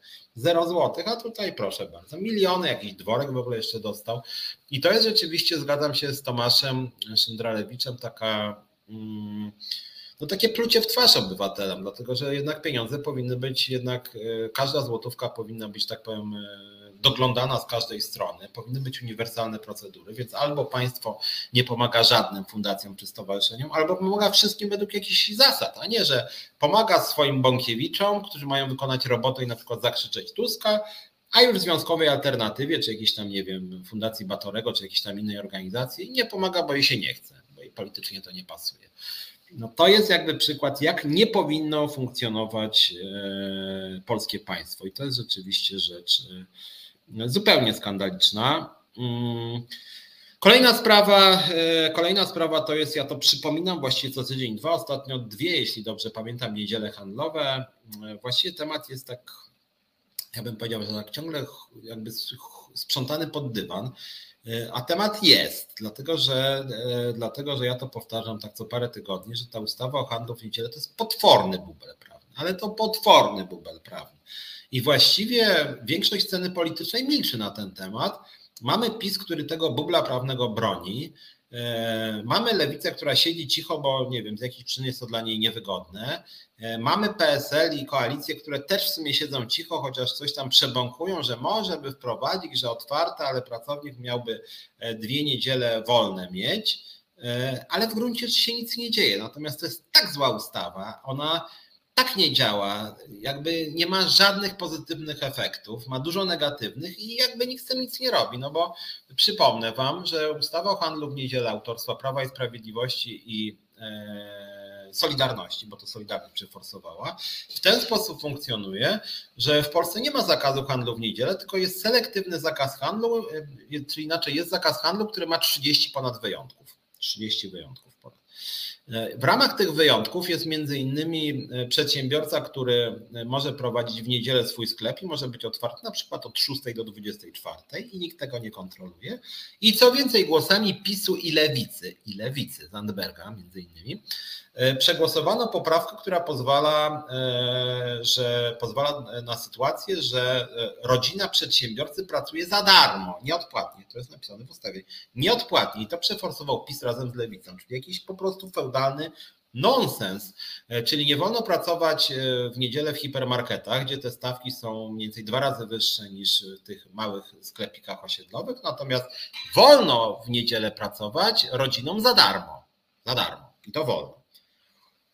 Jak to rozumieć? Jaki to ma sens, moi drodzy? Moim zdaniem jest to totalnie bez sensu. Zresztą tych wyjątków bezsensownych jest tam mnóstwo. Jak wiecie, szczególnie osoby z dużych miast, które oglądają nasz program, wiedzą, sklepów w niedzielę otwartych jest mnóstwo, właściwie prawie wszystkie. E, nie, e, nie są otwarte przede wszystkim hipermarkety i galerie handlowe. I to o to głównie chodzi. A co ciekawe, według danych e, Państwowej Inspekcji Pracy, to właśnie hipermarkety i galerie handlowe najbardziej przestrzegają praw pracowniczych i pensje są tam najwyższe. Nie są wysokie, warunki pracy są bardzo trudne, ale znacznie lepsze i znacznie bardziej przestrzegane są prawa pracownicze niż właśnie w tych E, małych sklepikach. W związku z tym no, całość jest kompletnie absurdalna, dlatego związkowa alternatywa, ja to powtarzam od wielu miesięcy, właściwie lat, od samego początku istnienia związkowej alternatywy mówimy, że chcemy 2,5 razy wyższych wynagrodzeń za każdą pracę w niedzielę, każdą, nie tylko handel, e, ale każdą pracę e, w niedzielę to znacznie lepsze rozwiązanie niż ten selektywny zakaz. I gdyby właśnie sklepy były w niedzielę, mogły być otwarte, to, ale trzeba było płacić 2,5 razy więcej, to przypuszczam, że właśnie te małe sklepy byłyby zamknięte, a galerie handlowe, te hipermarkety byłyby otwarte i pracownicy by zarabiali dużo, dużo więcej. A są osoby, które wolą pracować w niedzielę, tak? I dzięki, dzięki temu rozwiązaniu na przykład można by w cztery niedziele w miesiącu naprawdę zarobić zupełnie niezłe pieniądze, co by pozwalało e, łatwiej znacznie łączyć obowiązki zawodowe i rodzinne. Więc to jest również rozwiązanie, które służy rodzinie, o której będę mówił w drugiej części programu. Więc ja muszę powiedzieć Wam, że kompletnie nie rozumiem tego, tej ustawy, tego 2,5. To jest kompletny bubel. I źle się też dzieje, że jedyną frakcją, która jakby wypływa w tej dyskusji, to jest jakaś młodzieżówka nowoczesna, czy nawet sama nowoczesna, która która po prostu mówi, że wszystko powinno być otwarte, żadnych dodatkowych pieniędzy dla pracowników, po prostu ma być, ma być handel w niedzielę otwarty i wszyscy mają w niedzielę pracować. Moim zdaniem bardzo dobrym rozwiązaniem, nazwijmy to kompromisowym, jest to, że w Polsce generalnie ustawowo niedziela jest dniem wolnym, ale bardzo wiele osób w niedzielę pracuje, bo są pracownicy transportu, pracownicy gastronomii, ochrony zdrowia, policji, wojska i tak dalej, i tak dalej. E, I, i, i moim zdaniem byłoby dobrze, gdyby właśnie wprowadzić rozwiązanie, że każdy, kto pracuje w niedzielę, dostaje 2,5 razy wyższe wynagrodzenie, a nie jakieś selektywne zakazy, gdzie w ogóle w tej ustawie Solidarności jest napisane, że dzięki tej ustawie będzie więcej osób, które pracują w gastronomii, czyli w gastronomii można w niedzielę pracować, a pracownicy handlu wielkopowierzchniowego e, to mają mieć niedzielę dla Boga. Ja kompletnie tego nie rozumiem, to jakiś bez sensu zupełnie. E, Darek, Darek, przykład kościoła jest podstawowy, zero pieniędzy od państwa, to który ma psi obowiązek płacenia wszystkich podatków. Znaczy ja mówię, ja bym po, prostu traktował Kościół jako organizację mm, pozarządową, jak wszystkie inne. Maciej Olszewski, nie ma lewicy, lewica skończyła się na Unii Pracy, podejście Bogoja, śmierci dziadka Małachowskiego i jak jak Pół z Jarugą Nowacką zaczął bić się o stołek, a Pol, Pol umarła ideologicznie Unii Pracy. Znaczy ja nie wiem, ja nigdy nie byłem jakimś wielkim fanem Unii Pracy. Moim zdaniem po prostu lewica w Polsce jest póki co niestety troszkę bezideowa. O tym będę mówił, jak mówię w drugiej części programu, jak powiem o tej defamilizacji, bo moim zdaniem lewica parlamentarna jest totalnie bez wyrazu, jest wykastrowana ideowo, nie ma własnej tożsamości, nie ma własnego programu, jakoś się bezradnie stylizuje na jakąś jakąś taką zgrabniejszą wersję PiSu trochę, jak chodzi, mówię o politykę społeczną. Ja tego kompletnie nie rozumiem, nie wiem kto za to tam odpowiada, ale Lewica ma jakiś tragiczny, złych doradców z polityce społecznej, gospodarczej, to idzie kompletnie na manowce. Ja na Lewicę głosowałem w 2019 roku na panią Biejac. Jestem bardzo rozczarowany, bardzo rozczarowany. Uważam, że są, e, że są po prostu bardzo słabi. Dwa zdania może jeszcze a propos tego kościoła, bo widzę, że tutaj kilka osób, Tomasz Szewczyk, także Kościół pierwszy, skrzypce gra, tralala. Rozmawiam z czasem ze związkowcami odnośnie tego, że ja jestem bardzo antyklerykalny i czy związkowiec powinien być antyklerykalny, czy powinien krytykować Kościół katolicki. Mm, przy okazji są święta, więc bardzo Wam polecam moją książkę Bezbożni przeciwko władzy religii. Y, nie wiem, że mam tu gdzieś książkę Bezbożnik. A nie, tu nie mam, może później pokażę. Ale znacie moją książkę, pewnie mówiłem o tym programie ze dwa razy. Otóż e, napisałem taką książkę Bezbożnik przeciwko władzy religii, wydałem ją w ubiegłym roku. Polecam Wam, bo jest pisana prostym językiem i tłumaczę między innymi właśnie dlaczego społeczna nauka Kościoła jest e, zła również dla postępowych związków zawodowych, dla kobiet, dla pracowników, dla milionów obywateli również i Polski e, i dlaczego właśnie warto tworzyć alternatywę wobec tej katolickiej nauki społecznej. No i warto wreszcie powiedzieć, bo to jest ważne, też tak na marginesie niedawny wyrok sądu. Otóż nie wiem, czy widzieliście to. Sąd orzekł, że w sprawie IKEA, nie wiem, pamiętacie tą sprawę z IKEA, tam chodziło o to, że pewien pan powołując się na staty z Biblii nawoływał do zabijania dosłownie osób homoseksualnych i IKEA go zwolniła dyscyplinarnie za to, że nawoływał do zabijania ludzi powołując się na Biblię. Moim zdaniem decyzja była słuszna. Jeżeli pracownik y, postuluje zabijanie innych pracowników, to nie tylko jest dyscyplinarka, to powinny być w ogóle zarzuty prokuratorskie. A tymczasem oczywiście pan minister Ziobro i spółka stanęli w obronie pracownika, tak? To znaczy uznali, że zachęcanie do mordowania osób nieheteroseksualnych jest w ogóle w porządku, a to było w ogóle na forum korporacyjnym. To nie było tam na jakimś Facebooku, tylko na forum pracowniczym korporacyjnym, więc to była jakby e, część pracy. No i właśnie niedawno sąd stwierdził, że to decyzja firmy była zasadna. Moim zdaniem też, jeżeli pracownik zachęca do zabijania innych ludzi w miejscu pracy, tak, no bo to forum korporacyjne było częścią pracy, no to to jest po prostu brutalna forma dyskryminacji. Więc wracając do tego tematu odnośnie Kościoła, uważam, że e, związki zawodowe i w tym związkowa alternatywa powinny bronić równości i zakazu dyskryminacji w miejscu pracy, zakazu dyskryminacji jakiejkolwiek ze względu na płeć, wyznanie, orientację seksualną, tożsamość seksualną, kolor skóry, wiek, przynależność związkową lub jej brak. E, I, e, I pod tym względem wydaje mi się, że związki zawodowe z istoty swej są organizacjami świeckimi, tak? bo no w Polsce dominującym wyznaniem jest religia katolicka, więc myślę, że rzeczywiście związki powinny dbać o to, żeby osoby innych wyznań czy osoby świeckie, ateiści, żeby nie byli dyskryminowani. No na przykład ta kwestia IKEA, gdzie, gdzie osoby nieheteroseksualne były przedmiotem i podmiotem nagonki, nawoływania do ich zabijania po prostu. To jest dobry przykład właśnie takiej brutalnej dyskryminacji, więc myślę, że tutaj ja to też mówię właśnie w tej swojej książce, w tym bezbożniku, tak? To nie jest jakiś manifest, że, e, że, e, że, że religia jest czymś złym, tylko zła jest władza, która jest zawarta w religii. Darek Bielecki mi mówi, że moje podejście do e, związków zawodowych jest archaiczne. Hmm nie wiem, Darku, to może jakoś rozwiń ten wątek, to po przerwie, bo zaraz przerwę zrobimy. Rozwiń, nie wiem w jakim sensie jest archaiczne, ja właśnie wydaje mi się, że jest bardzo nowoczesne. Transparentność, e, równość, zakaz dyskryminacji, równość kobiet i mężczyzn, aktywizacja zawodowa, to, to, jest, to jest archaiczne? Nie wiem, a jak, jakie związki Twoim zdaniem, Darku, są niearchaiczne, bo mi się właśnie wydaje, że my jako związkowa alternatywa jesteśmy nowocześni. Ja lubię słowo nowoczesność, trochę żałuję, że pan Petru to słowo tak zawłaszczył i trochę je moim zdaniem ośmieszył, ale samo pojęcie nowoczesności mi się podoba, muszę powiedzieć szczerze i my jako związkowa alternatywa chcemy być nowocześni, właśnie chcemy być związkiem egalitarnym, e, który jest, e, który dba o to, żeby nie było dyskryminacji. Jesteśmy za równością kobiet i mężczyzn, jesteśmy przeciwko dyskryminacji LGBT, jesteśmy przeciwko dyskryminacji ateistów i wszelkich mniejszości wyznaniowych i religijnych. W związku z tym, no wydaje mi się, że to jest akurat nie archaiczne, tylko nowoczesne, tak mi się wydaje. Mm, Tomasz Szyndelewicz, Kościół i nauka są antagonistyczne wobec siebie usytuowany. Społeczna nauka nie jest wyjątkiem. No też mi się tak wydaje. Elka sobie wyobrażała związki zawodowe w klasztorach, to byłoby ciekawe. No cóż, no my jakby w statucie naszego związku nie mamy żadnych ograniczeń, więc jeżeli by na przykład zgłosiły się do związkowej alternatywy zakonnice, że chciałyby założyć związek zawodowy i walczyć o swoje prawa, to przypuszczam, że z Moniką Żelazik mielibyśmy podstaw, żeby tych, tych osób nie przyjąć i możemy walczyć o ich, o ich prawa. Darek Bielecki zbytnio się skupiasz na jednych grupach zawodowych, a trzeba bardziej ogólnie. No to ja właśnie ogólnie. Związkowa alternatywa jako lider tu i teraz zapraszam wszystkich, nawet zakonnicę powiedziałem, że zapraszam. My działamy wszędzie. Właśnie tradycyjnie w Polsce jest tak, i tak było w PRL-u już, że związki były silne przede wszystkim na przykład w milicji, teraz w policji, w górnictwie, tak, mm, e, że byli silni metalowcy, e, hutnicy, takie bym powiedział tradycyjnie męskie zawody, a my jako związkowa alternatywa staramy się właśnie działać wszędzie, czyli na przykład działamy właśnie też w tych zawodach znacznie bardziej sfeminizowanych, działamy w ZUS-ie, działamy w skarbówce, działamy w domach pomocy społecznej, ostatnio staramy się wkraczać do e, tych segmentów informatycznych, tak zwanego Mordoru w Warszawie, e, gdzie zaczęliśmy działać e, w C Polska, czyli w takiej, w takiej firmie dużej IT.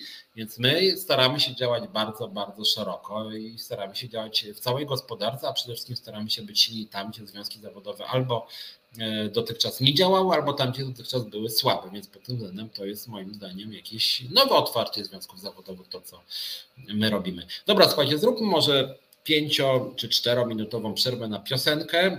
Mam jeszcze kilka wątków, ale na pewno, to może zacznę od tego, na pewno chciałem z Wami porozmawiać właśnie o rodzinie. O tym, na ile rodzina jest podstawową komórką społeczną, na ile rodzina powinna być e, podstawą polityki społecznej, a na ile jednostka, e, więc to zapowiadałem i o tym chciałem z Wami porozmawiać. Jestem też ciekaw Waszej opinii, czy rzeczywiście państwo powinno jakąś szczególną wagę przywiązywać do rodziny. Moim zdaniem nie. Nie, podstawą polityki społecznej moim zdaniem powinna być jednostka, a nie rodzina. I tu się nie zgadzam z całym chyba polskim parlamentem. No dobra, zróbmy krótką przerwę i za chwileczkę wracamy. No i wracamy. Piotr Szumlewicz, czas na związki. Dzisiaj widzę tak trochę świątecznie już się zaczyna robić. E, no i cóż, niektórzy mówią, że ja jestem zły ateusz, który przegania wszelkie jakieś świąteczne prawda, inicjatywy i działania. Otóż nie przeganiam. Ja bardzo lubię na przykład choinki, ładnie pachną, są sympatyczne i, i rzeczywiście miłą atmosferę potrafią zbudować, więc nie mam nic przeciwko temu. Więc jeszcze raz tylko polecam Wam moją książkę, o teraz przyniosłem Bezbożnik, o bezbożnik, bezbożnik, a, przeciwko władzy religii. Polecam Wam tą książkę i polecam ją nie tylko jako działacz społeczny, czy jako działacz ateistyczny, ale też jako związkowiec, dlatego że jakby ta książka nie gryzie, więc jak wierzycie w Boga, jesteście nawet gorliwymi katolikami, nie bójcie się do niej zajrzeć. Mówię to też do moich związkowców. Myślę, że was nie przegonię tą książką, dlatego że to jest książka, która mówi o władzy, o władzy Kościoła, o władzy religii. E, ona nie mówi, że trzeba się wyzbyć religii, tylko sugeruje, żeby się zastanowić nad częścią przekazu Kościoła w tych aspektach, w których generuje on właśnie władzę, w których generuje ludzką krzywdę, ludzkie cierpienie. W momencie, kiedy religia takiego cierpienia nie generuje, no to ja nie mam nic przeciwko. Ja zresztą często mówię, ludzie mają różne swoje rytuały, mają swoje nerwice, mają swoje e, bóstwa, w które wierzą, mają swoje modlitwy i jakby to jest ich prywatna moim zdaniem sprawa. E, natomiast e, to przestaje być prywatna sprawa, kiedy po prostu religia i Kościół staje się sprawą publiczną, staje się częścią polityki państwa, staje się częścią polityki społecznej państwa, polityki gospodarczej, polityki, nazwijmy to światopoglądowej, staje się częścią ustawodawstwa danego kraju. Tak? No a w Polsce tak jest, że rzeczywiście bardzo dużo po prostu rozwiązań forsowanych przez Kościół katolicki stało się po prostu częścią polskiego prawa. I moim zdaniem te rozwiązania są dla wielu osób szkodliwe. I o tym jest między innymi ta książka, więc, więc ciekaw jestem też opinii osób wierzących na temat mojego bezbożnika, więc polecam tą książkę na święta, też jako związkowiec, jak mówię. Mm, między innymi pisze tam właśnie o tym, że e, nawet w kodeksie pracy jest e, dużo artykułów, przynajmniej dwa rozbudowane, które właśnie mówią o zakazie dyskryminacji, też ze względu na wyznanie lub jego brak, czyli nie wolno dyskryminować ateistów, buddystów, e, prawosławnych katolików, protestantów, czy wyznawców tam, nie wiem, kościoła spaghetti, tak, czy Jedi. więc, więc warto, warto o tym pamiętać i może to jest dobre wprowadzenie do do tej dyskusji na temat właśnie rodziny i jednostki. E, Darek, Darek, walczmy o jednostkę, gdy jednostka jest wolna i samodzielna, wolne jest całe społeczeństwo i tam jeszcze chyba w pewnym momencie LKS, e, aha, kobiety powinny mieć takie same możliwości rozwoju, zarobkowania, korzystania z pomocy państwa na równych prawach z mężczyznami. Darek Bielecki z grupy, w grupach zawodowych są ludzie, to nie tylko grupy zawodowe, są renciści bezrobotni, a w Twoich programach są pomijani. Darku, ja jestem związkowcem, związkowcem, a nie liderem partii póki co. Związkowiec to jest ktoś, kto skupia pracowników. O to chodzi w działalności związków zawodowych. Do mnie należy trochę bezrobotnych, trochę emerytów i rencistów, ale generalnie związki zawodowe reprezentują pracowników. To są oddolne organizacje ludzi pracy, którzy walczą o swoje interesy, więc w jakimś sensie jestem archaiczny. Na tym polega działalność związkowa. No, tak jakbyś miał pretensje do organizacji pracodawców, że pracodawcy są archaiczni, bo bronią swoich interesów zamiast zajmować się bezrobotnymi. No, no sorry, no, ale związki zawodowe to są organizacje pracownicze. Mm, LKS e, dzieci powinny dostawać bezpośrednio w ramach żłobków, przedszkoli, szkół, posiłki, opieka zdrowotna, kultura pomocy naukowej. To już jest jakby wprowadzenie do tematu, bo z tym się w pełni zgadzam, Elu. E, I to mniej więcej chciałem też powiedzieć. Jeszcze LKS powyżej, moim zdaniem, podstawą polityki społecznej państwa powinna być jednostka. Państwo powinno dbać o możliwość godnego życia każdego obywatela, tak aby dawał sobie radę osobno i nie był mentalnym bluszczem. Może uważajmy z tym mentalnym bluszczem. Niemniej jednak, jak chodzi o samą taką merytoryczne jądro Twojej wypowiedzi, to się zgadzam, też uważam właśnie, że podstawą polityki społecznej powinna być jednostka. I może, żeby zainicjować dyskusję, witam też Bożenę e, Breczko, a jeszcze tylko Tomasza przytoczę wypowiedź Szyndralewicza. Nie chodzi o to, by forsować na czoło słabo określoną rodzinę traktowaną jako model z szopki, ale by nie zgubić oka obywatela. Prawo z konstytucyjnie podstawy nie daje podstaw do forowania jakichkolwiek grup ponad e, inne. E, I tam jeszcze, a właśnie, dobrze, że Piotr Strychalski o tym napisał, bo o tym też chciałem powiedzieć. Wczoraj w To jest wojna. Ogólnopolski strajk kobiet rozpoczyna kampanię na rzecz pełnych praw tęczowych rodzin. Zorientowani na rodzinę od dzisiaj są spot.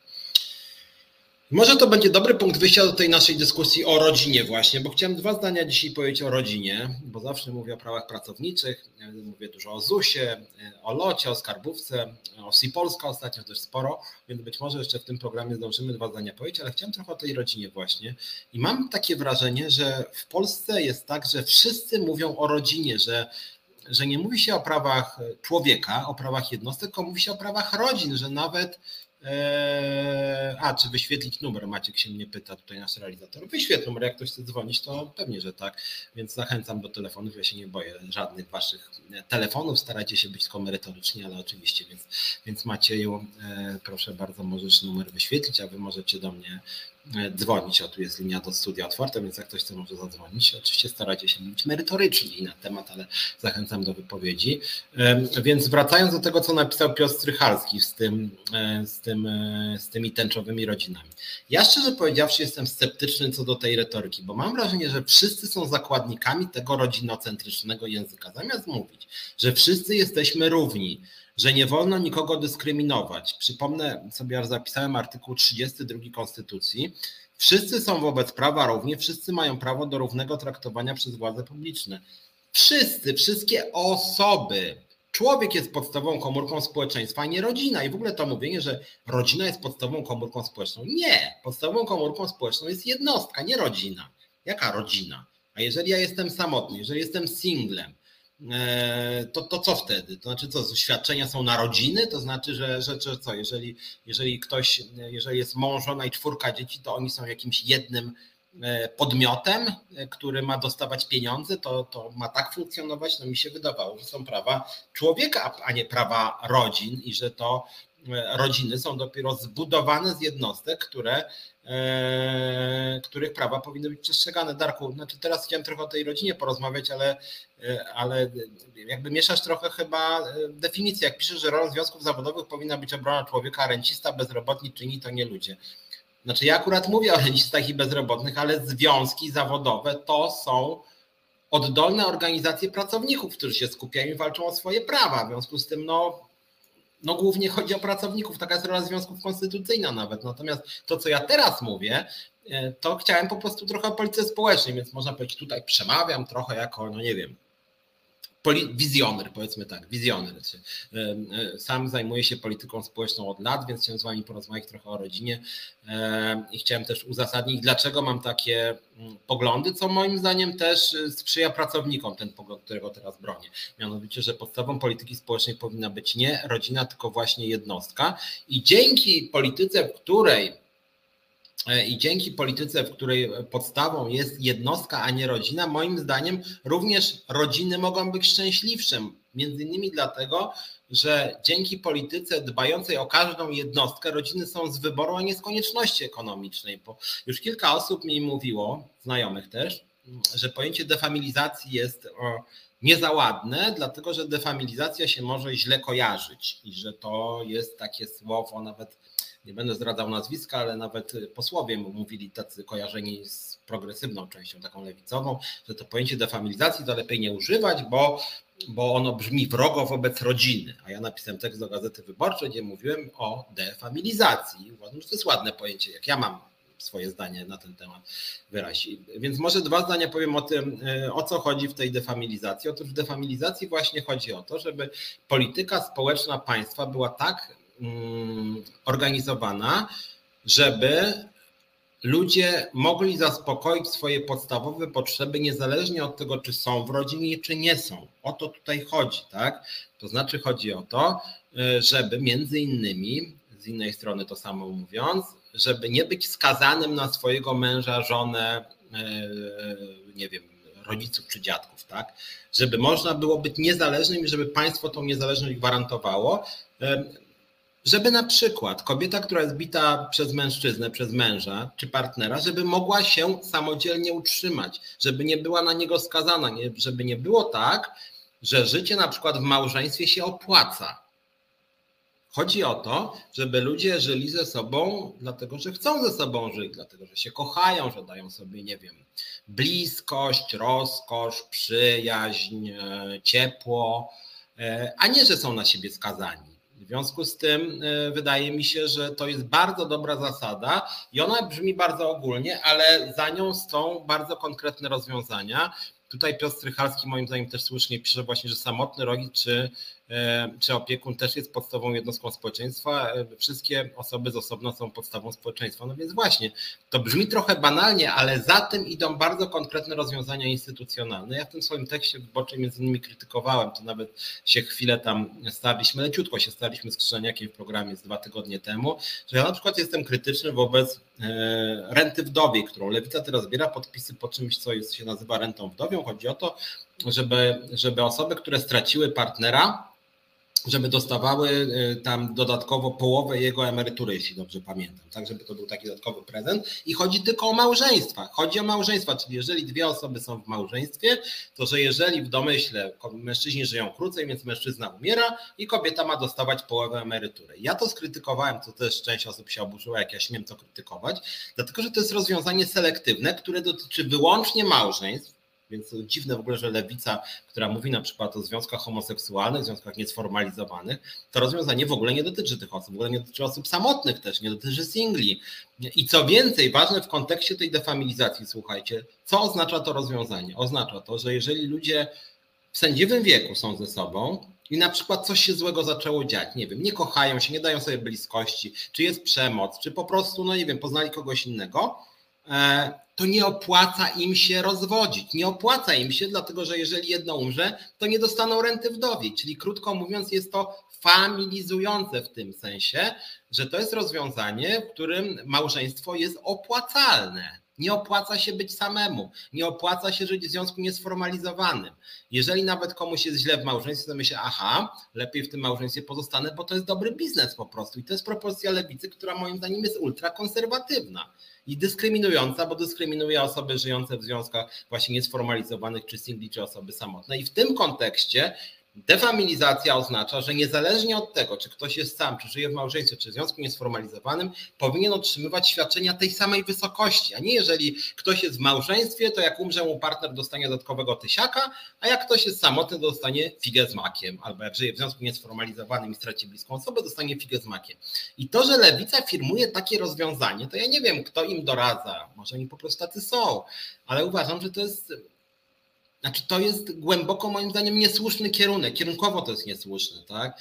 Bo wydaje mi się, że właśnie znacznie lepszym rozwiązaniem i zgodnym z konstytucją jest to, żeby właśnie każdego człowieka traktować, żeby właśnie jednostka była podstawą polityki społecznej państwa, a nie rodzina. A właśnie w tym rozwiązaniu lewicy, no właśnie rodziny są podstawą. Właśnie to jest świadczenie uzależnione od tego, czy się jest w, tej, e, e, w małżeństwie, w tym wypadku, czy się nie jest w małżeństwie. I uważam, że to jest błędna droga. Tak samo jak się przyjrzymy konstrukcji e, świadczenia rodzina 500, to jak ono wygląda? Bardzo często PiS mówi, że to chodzi o dzieci. Czy rzeczywiście w świadczeniu rodzina 500 plus chodzi o dzieci? Nie. To jest rodzina 500 plus. Rodzina. I ta nazwa akurat jest nieprzypadkowa, dlatego że to nie dzieci cokolwiek dostają, tylko dostają ich opiekunowie. Na co oni wydadzą te pieniądze, to jest ich sprawa. E, ja się nie zgadzam z tymi, którzy tam w Newsweeku w pewnym momencie były jakieś takie, że nie wiem, na wódę wydadzą i tam nie wiadomo na co. Nie. Oni wydadzą dokładnie na to samo, na co wydają swoje pensje, jakieś tam nie wiem, wpływy z innych źródeł. Natomiast to nie jest świadczenie na dzieci. To jest świadczenie dla rodzin z dziećmi jeżeli państwo by chciało pomóc dzieciom, to są instrumenty pomocy dzieciom, które tam Ela bodaj w pewnym momencie napisała. Świadczenia na dzieci to są na przykład wysokiej jakości posiłki w szkołach. Rzeczywiście takiego posiłku nikt dziecku nie zje. To są pieniądze wydane bezpośrednio na dziecko. Tak samo pielęgniarki w szkołach, dentyści w szkołach, nie wiem, jakieś dodatkowe e, poprawa jakości edukacji w szkołach, dodatkowe lekcje języków za darmo w szkołach. To są na dzieci. Natomiast świadczenie pieniężne, które dostają rodzice i oni wydadzą to na dzieci albo nie, to jest właśnie ta familizacja, tak? Że dzieci nie są traktowane jako odrębne podmioty, wobec których państwo e, wydaje jakieś środki, tylko państwo wydaje pieniądze na rodziny właśnie. Na rodziny i traktuje dzieci totalnie niesamodzielnie. I o to tutaj właśnie chodzi. Tak samo jak na przykład kolejne sprawy, bo takich rzeczy jest tak naprawdę bardzo dużo. No, długo pewnie mógłbym wymieniać nawet dłużej niż ten program. Polityka podatkowa. Małżeństwa mogą, mają ulgi podatkowe. Pary niesformalizowane nie mają takich ulg. E, jak wiecie, PIT można rozliczać właśnie małżeństwa razem i mają w ten sposób niższe podatki. To też jest pewien przywilej, tak? Opłaca się być w małżeństwie. Familizacja, tak? Że zawsze można, jak chcesz się rozwieść, ty uważaj, rozwiedzie się, to stracisz y, pieniądze, nie? To jest argument, czyli krótko mówiąc, no właśnie jest wręcz nacisk państwa, obywatelu, e, wchodzi w związek małżeński, to będzie się to opłacać, będzie się to kalkulować. Jeżeli nie wejdziesz w związek małżeński, jesteś gorszy, nie jesteśmy tobą tak zainteresowani jak osobami w związkach małżeńskich. Czy ostatnia propozycja części Prawa i Sprawiedliwości, moim zdaniem już jakaś totalnie bulwersująca, mianowicie, żeby dodatkowe pieniądze, jakieś jednorazowo, ale nie małe, dostawały osoby e, z długim stażem małżeńskim, tak? Czyli tam było 50 lat, chyba później 40 lat. Czyli krótko mówiąc, jeżeli ktoś jest 38 lat w małżeństwie i coś zaczyna się złego dziać, jedna strona chce się rozbić, to druga mówi stary czy stara nie będziemy się rozwodzić, bo stracimy kasę. Bądźmy ze sobą, nawet jeżeli to jest piekło, bo to się po prostu opłaca. I, no i to jest po prostu, to są propozycje moim zdaniem straszne, jakieś jakby no nieludzkie, znaczy niesprzyjające w ogóle dobrym relacjom międzyludzkim, jakieś traktujące uczucia bardzo instrumentalnie, a z drugiej strony dyskryminujące, dyskryminujące osoby samotne, dyskryminujące osoby e, singli, dyskryminujące osoby w związkach niesformalizowanych, I, I, e, jak ja mówię o tym, że polityka społeczna powinna się opierać na jednostce, a nie na rodzinie, to mam też na myśli bardzo konkretne rozwiązania, tak? Że na przykład jak chodzi o politykę wobec dzieci, to robimy świadczenia głównie tak, żeby rzeczywiście dzieci były adresatami świadczeń, czyli na przykład właśnie te posiłki w szkołach E, dentystki w szkołach, pielęgniarki w szkołach, wysokiej jakości nauka, tak, lekcje, żeby dzieci, żeby, żeby, żeby, właśnie rodzice nie musieli kupować jakichś tam nie wiem, dodatkowych korepetycji, tylko żeby szkoła zapewniała publiczna bezpłatnie wysokiej jakości e, edukację dla dzieci, tak. Więc po tym, i, i tak samo jak chodzi o małżeństwa czy pary, żeby nie było tak, że, że, że, że z racji wejścia w związek małżeński, nie wiem, e, coś się opłaca. Bo dzisiaj mamy taką sytuację, e, że część osób się nie rozwodzi, chociaż tak liczba rozwodów rośnie tak na marginesie, więc ta polityka, polska polityka rodzinna w ogóle jakby no nie działa poza wszystkim, bo dzieci się rodzi bardzo mało, znacznie mniej niż w Szwecji czy Francji na przykład, które uchodzą za zepsute. E, ale generalnie rzecz biorąc jest tak, że mamy taki schemat, że są relatywnie wysokie świadczenia pieniężne, tak, czyli jest to 500 plus 300 plus teraz jakiś kapitał początkowy 12 tysięcy. E, żłobki i przedszkola są bardzo słabo rozwinięte, nie ma posiłków w szkołach, w związku z tym jest tak, e, że generalnie taki schemat opłacalny jest taki, że mężczyzna pracuje, kobieta siedzi w domu z dziećmi, wpływa te na, nie wiem, na czwórkę dzieci 2000 zł, tak, plus jakiś tam kapitał początkowy, jeszcze 300 plus kilka innych świadczeń. E, I w momencie, gdyby na przykład kobieta chciała się rozwieść, to wtedy facet mówi, ty, ty, ty uważaj, będziesz musiała iść do pracy, sama sobie, e, sama sobie e, nie poradzisz, a jak chodzi o te świadczenia pieniężne od państwa, no to ja będę walczył o to, żebym ja część tego dostawał przynajmniej, tak? Znacznie lepszym rozwiązaniem moim zdaniem byłoby to, żeby te świadczenia pieniężne były mniejsze albo nawet selektywne i, one by szły na przykład wyłącznie na osoby ubogie, czyli byłoby kryterium dochodowe. Natomiast z drugiej strony państwo by robiło wszystko, żeby wszyscy, i mężczyźni, i kobiety, mogły łączyć obowiązki zawodowe, i rodzinne, tak? Czyli gdyby były na przykład bardzo rozbudowane żłobki i przedszkola, to wtedy kobiety mogłyby znacznie łatwiej wchodzić na rynek pracy, tak? A jakby weszły na rynek pracy i by nie miały tych długich przerw związanych z wychowywaniem dzieci, to by też lepiej zarabiały. Więc to jest jakby cały ten model pisowski, ten model konserwatywny chadecki, jakby jest no taką taką skorupą, która przede wszystkim represjonuje kobiety, bo kobiety mają znacznie krótszy staż pracy niż mężczyźni. Jak mają krótszy staż pracy, to mniej zarabiają, bo osoby o krótszym stażu pracy mniej zarabiają i dlatego według danych GUS-u kobiety zarabiają około 20% mniej niż mężczyźni. 20% bardzo dużo. Z drugiej strony około 16 punktów procentowych mniej jest aktywnych zawodowo kobiet niż mężczyzn na rynku pracy i około 16 punktów procentowych mniej kobiet pracuje niż mężczyzn, czyli przepaść. Czyli kobiety wypadają z rynku pracy, kobiety są od zajmowania się dziećmi, mężczyźni są od pracy i tak jest ten model skonstruowany i to jest właśnie ten model, którego głównym podmiotem jest rodzina. Rodzina z bardzo konkretnym podziałem ról. Facet pracuje, kobieta siedzi w domu i zajmuje się dziećmi, a państwo jest bierne, a państwo oferuje świadczenia pieniężne, selektywne, ale właśnie dla rodzin z dziećmi się znajdzie, ale znajdzie się właśnie po to, żeby ten model umocnić.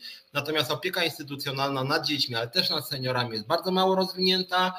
Posiłków w szkołach nie ma lub są niskiej jakości czy wysokopłatne.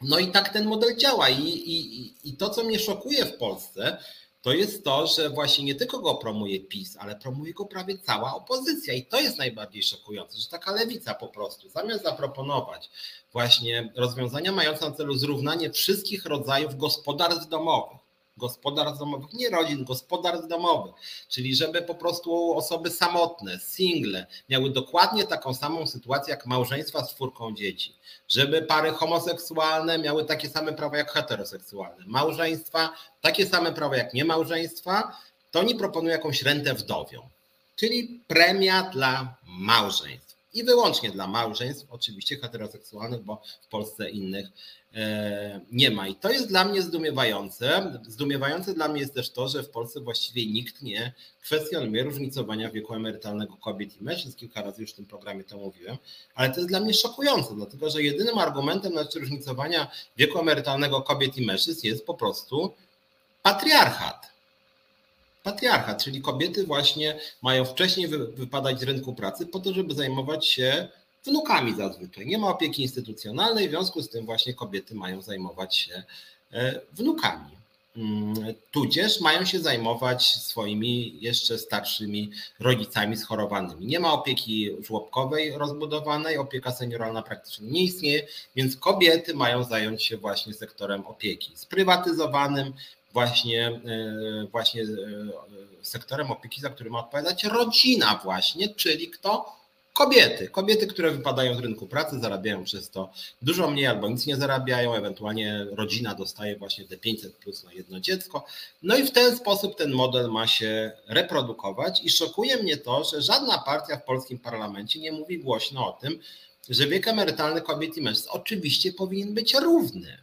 Oczywiście powinien być równy, ale wraz ze zrównaniem wieku emerytalnego państwo powinno robić wszystko, żeby zrównać sytuację kobiet i mężczyzn, czyli żeby kobiety były tak samo aktywne zawodowo jak mężczyźni, żeby mężczyźni tak samo zajmowali się dziećmi jak kobiety, żeby państwo przejęło dużą część usług opiekuńczych, czyli radykalnie rozbudować usługi opiekuńcze tak wobec dzieci, jak i wobec seniorów. Tak jak mówię, mamy najgorszą, czy może nie tyle najgorszą, co najmniej rozbudowaną e, opiekę senioralną w Unii Europejskiej. W Polsce to w ogóle to praktycznie nie istnieje. Nikt o tym nie mówi, nikt się tym nie interesuje. Prawo i Sprawiedliwość uważa, że po prostu, e, że po prostu z chorowanymi e, seniorami powinna się zajmować rodzina. Bardzo często to jest dramat, dlatego że taka opieka wymaga rzeczywiście bardzo dużych kompetencji medycznych, też medycznych po prostu. Więc, więc moim zdaniem w ogóle programy typu tam, nie wiem, rodzina jest najważniejsza, nawet tęczowa rodzina to jest jakieś w ogóle aspirowanie do PiSu. Zresztą Lewica też jeździ po kraju z hasłem chyba bezpieczna rodzina. No przecież to Liga Polskich Rodzin mogłaby z takim hasłem jeździć. To jest dla mnie w ogóle jakieś totalne nieporozumienie, nawet wizerunkowo. No ludzie każdy Polak i Polka, każdy obywatel Polski po prostu ma prawo oczekiwać e, opieki ze strony państwa. No tak jak przytaczałem ten artykuł 32 Konstytucji, wszyscy są wobec prawa równi, wszyscy mają prawo do równego traktowania przez władze publiczne. A ponadto jeszcze dalszy ciąg tego artykułu, nikt nie może być dyskryminowany w życiu politycznym, społecznym lub gospodarczym z jakiejkolwiek przyczyny. Czyli nie można być dyskryminowanym z racji tego, że że jest się singlem, że jest się osobą samotną, że się żyje w związku niesformalizowanym, to nie powinna być żadna, żadne kryterium różnicujące. To jest dyskryminacja wtedy. Ja jestem w szoku, że, że, że, że, że, że również lewica czy koalicja obywatelska tylko nie rozumie, że, że, że właściwie że właściwie w ogóle od, od, słowa typu defamilizacja to wszyscy uciekają. Mówią, Jezu, jak to strasznie brzmi, nie? Co ty chcesz walczyć z rodziną? Boże, nie. Rodzina jest podstawową komórką społeczną, w ogóle nie można z tym polemizować w żaden sposób. Więc, więc, więc, więc właśnie mamy, mamy, tak jak Anna tu pisze, konstytucyjną zasadę równości wobec prawa i naprawdę e, warto by to traktować poważnie. Ben Kruczek pisze, że elektorat by zagłosował natychmiast na PiS. No ale właśnie to taka jest prawda, no elektorat głosuje na PiS. Właśnie problem polega na tym, że, że mam wrażenie, że istnieje takie przekonanie wśród dużej części elektoratu opozycyjnego, że oni co prawda się ze mną zgadzają, zgadzają się, że to jednostka, nie rodzina jest e, podstawową komórką społeczną, ale trzeba mantrować e, ten przekaz pisowski, bo inaczej się nie będzie miało poparcia. I mówią to ludzie, którzy popierają to, co ja mówię w tym momencie. I mam wrażenie, że takich ludzi jest miliony. No przecież w Polsce, patrzyłem ostatnio dane, około połowa osób, połowa dorosłych osób e, żyje w związkach niesformalizowanych albo są to single czy osoby samotne. W małżeństwach już niedługo będzie żyła mniejszość Polaków. Mniejszość. A mimo to cały czas po prostu wszystkie partie klepią o tej tradycyjnej rodzinie, że tutaj renta wdowia, tu jakieś świadczenia, tu jakieś programy mieszkaniowe, tu coś na tradycyjne rodziny. No, to jest sprzeczne też z podstawowymi intuicjami dotyczącymi sprawiedliwości. To jest po prostu sprzeczne z konstytucją. No. I naprawdę uważam, że czas na taką alternatywę. Ja generalnie też jako lider związkowej alternatywy uważam, że że warto byłoby e, taką zmianę zainicjować. E, ja to zawsze powtarzam też swoim związkowcom. Kluczowe moje hasło to są prawa pracownicze i wysokiej jakości usługi publiczne. Wysokiej jakości administracja publiczna, wysokiej jakości usługi publiczne i takie przekierowanie od tego rozdawania pieniędzy właśnie na wysokiej jakości usługi publiczne, które obejmują też dobrze opłacaną administrację, skarbówki, ZUS-u, pracowników też cywilnych policji, tak na marginesie mamy teraz e, dwa związkowe spory, które też jakby w pewnym sensie są częścią tego, co ja mówię, tak? Co mam na myśli? Mam na myśli to, że ostatnio, już nie będę wchodził w szczegóły, bo pewnie tutaj będzie i Agata Jagodzińska, i, i, i, i Robert Kalicki niedługo. Natomiast chodzi mi o to, że Związkowa Alternatywa w Skarbówce ma już blisko 2,5 tysiąca ludzi, no i to są pracownicy cywilni skarbówki, cywilni.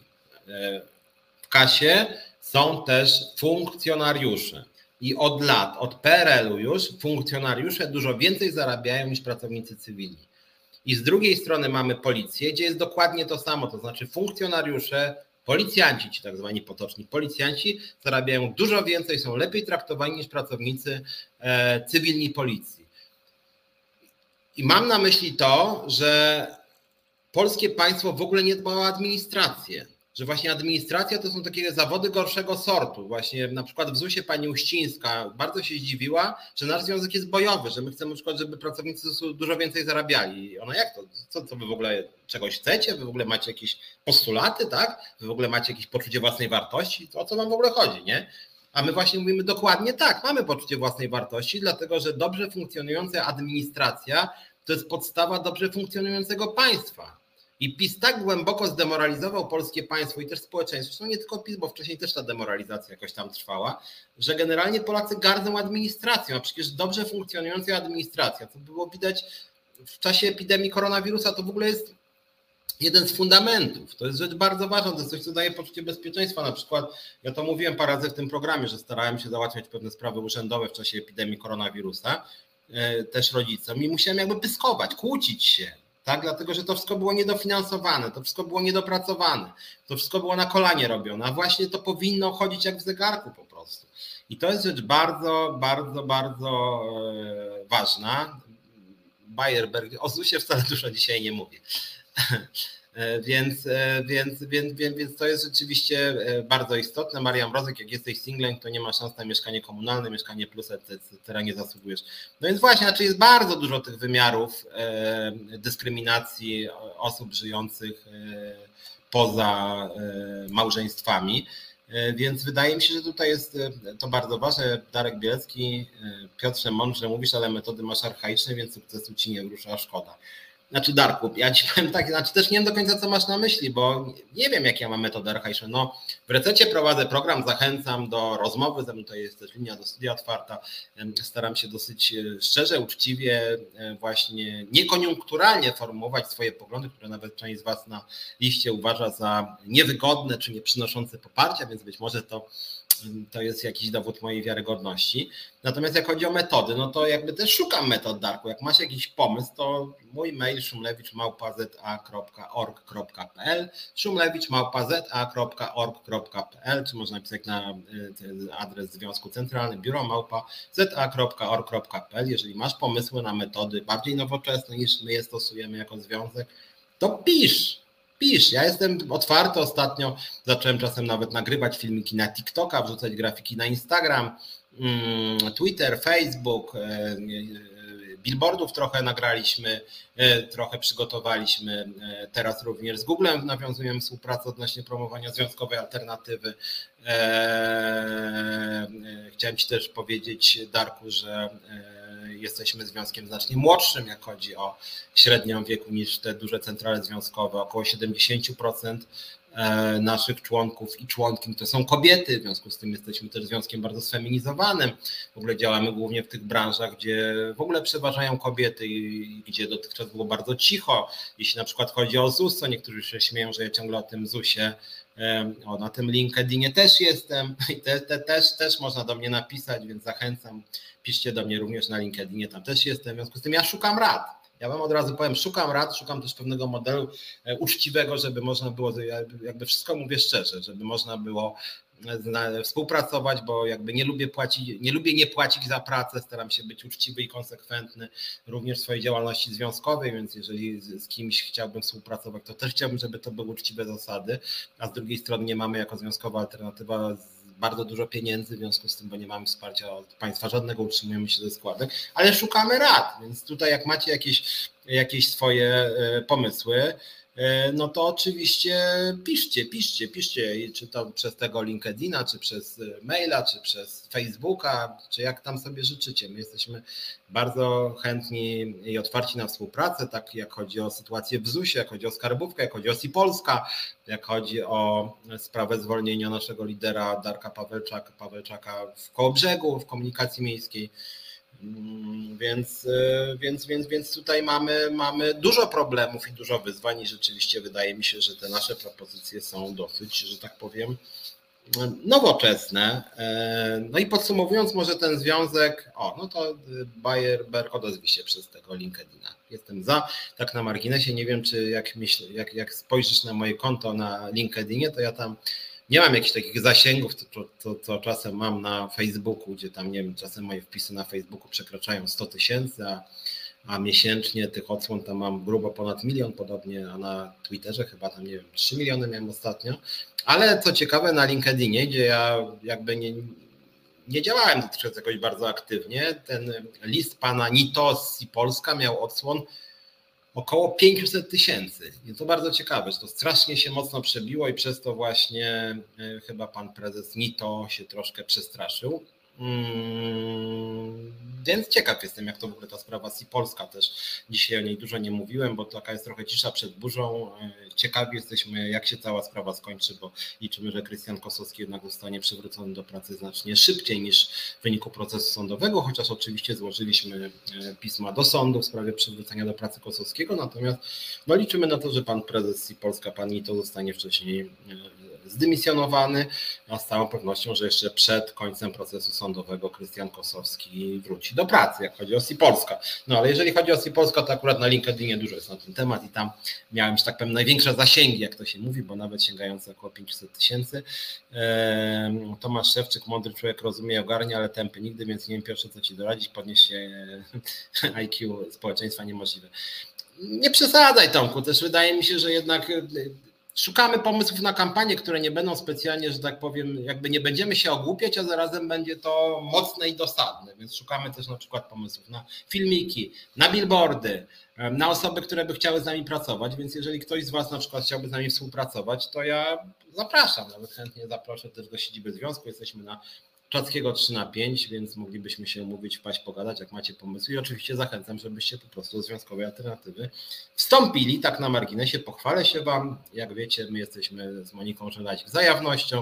Nie ma jeszcze jakichś podsumowań roku, więc to pewnie będę podsumowywać za tydzień czy może nawet za dwa, no jeszcze zobaczymy, no ale w każdym razie pierwszy mój ogląd jest taki, że Związkowa Alternatywa w 2022 roku na razie przyjęła nowych osób 3200, mniej więcej przyjęliśmy 3200 osób w roku, które jednak cały czas, no część była, to była epidemia, przyjęliśmy 10 nowych związków i właśnie 3200 osób nowych podwoiliśmy, że tak powiem, nasz stan posiadania, nawet troszkę więcej, w związku z tym się rozwijamy szybciej nawet niż myślałem, więc też pokazuje jakąś naszą siłę, więc może nie jesteśmy aż tak bardzo archaiczni. Bardzo nas nie lubi Solidarność, bardzo nas nie lubi OPZZ, bardzo nas nie lubi pisowski rząd, nie przepada za nami lewica, nie zauważa nas koalicja obywatelska, a mimo to lawinowo ludzie do nas przystępują. Ja oczywiście jestem ambitny, chciałbym, żeby przystąpiło od razu 100 tysięcy, ale wydaje mi się, że 3200 osób w rok, w którym pół roku to była epidemia koronawirusa, to i tak nie jest wcale mało. Nie wiem, co e, sądzicie. E, kampania opozycji musi być bardzo ostra, poszukajcie dobrych specjalistów, pisma dobrych, Darek Darek. Znaczy my nie jesteśmy partią, natomiast rzeczywiście szukamy pomysłów na kampanię. Widzieliście tutaj, pokazywałem w tym programie kilka naszych billboardów, więc mm, no, więc szukam Waszych też inspiracji. Piszcie do, e, do mnie. No, natomiast mamy jeszcze około 20 minut czy 15, w związku z tym chciałem jeszcze o kilku rzeczach powiedzieć. O tej defamilizacji pamiętajcie, to jest moim zdaniem bardzo ciekawy temat. Jeżeli uważacie, że słowo defamilizacja jest brzydkie, to możecie uważać innego. Natomiast sam pomysł, żeby podstawą polityki społecznej była jednostka, a nie rodzina i żeby rzeczywiście świadczenia społeczne były adresowane do jednostek i żeby to głównie nie były świadczenia pieniężne, tylko właśnie wysokiej jakości usługi publiczne, to jest moim zdaniem kierunek wart rozważenia. Ja mówię to może trochę jako polityk, czy no na pewno jako lider związku. I to jest moja propozycja też dla Lewicy, dla Koalicji Obywatelskiej, dla Hołowni, PSL-u, kogo tam jeszcze. No wpis to nie wiem, żeby to przyjął, ale to, co mnie smuci, że opozycja również się niespecjalnie inspiruje takimi e, pomysłami. Mam pozytywny bardzo odzew, że tak powiem, w społeczeństwie, natomiast wśród partii politycznych znacznie, znacznie Mniej. Chciałem jeszcze o kilku rzeczach powiedzieć. Jedna rzecz, e, żebym nie zapomniał, bo to też niedługo chciałem jakoś rozpowszechnić medialnie. Wracamy jako związkowa alternatywa do kampanii e, odnośnie prawa do odłączenia się. Nie wiem, czy wiecie, teraz jest dyskusja odnośnie ustawy o pracy zdalnej. Prawdopodobnie ta ustawa wkrótce zostanie jakoś tam mm, przyjęta, chociaż czy wkrótce to nie jestem pewien, bo to jest w ogóle trochę Monty Python, że słuchajcie, dwa i pół roku była epidemia i przez te dwa i pół roku PiS nie potrafił przyjąć ustawy o pracy zdalnej. Nie wiem, czy wiecie, dzisiaj jest tak, że w kodeksie pracy nie ma ani jednego punktu o pracy zdalnej cały czas.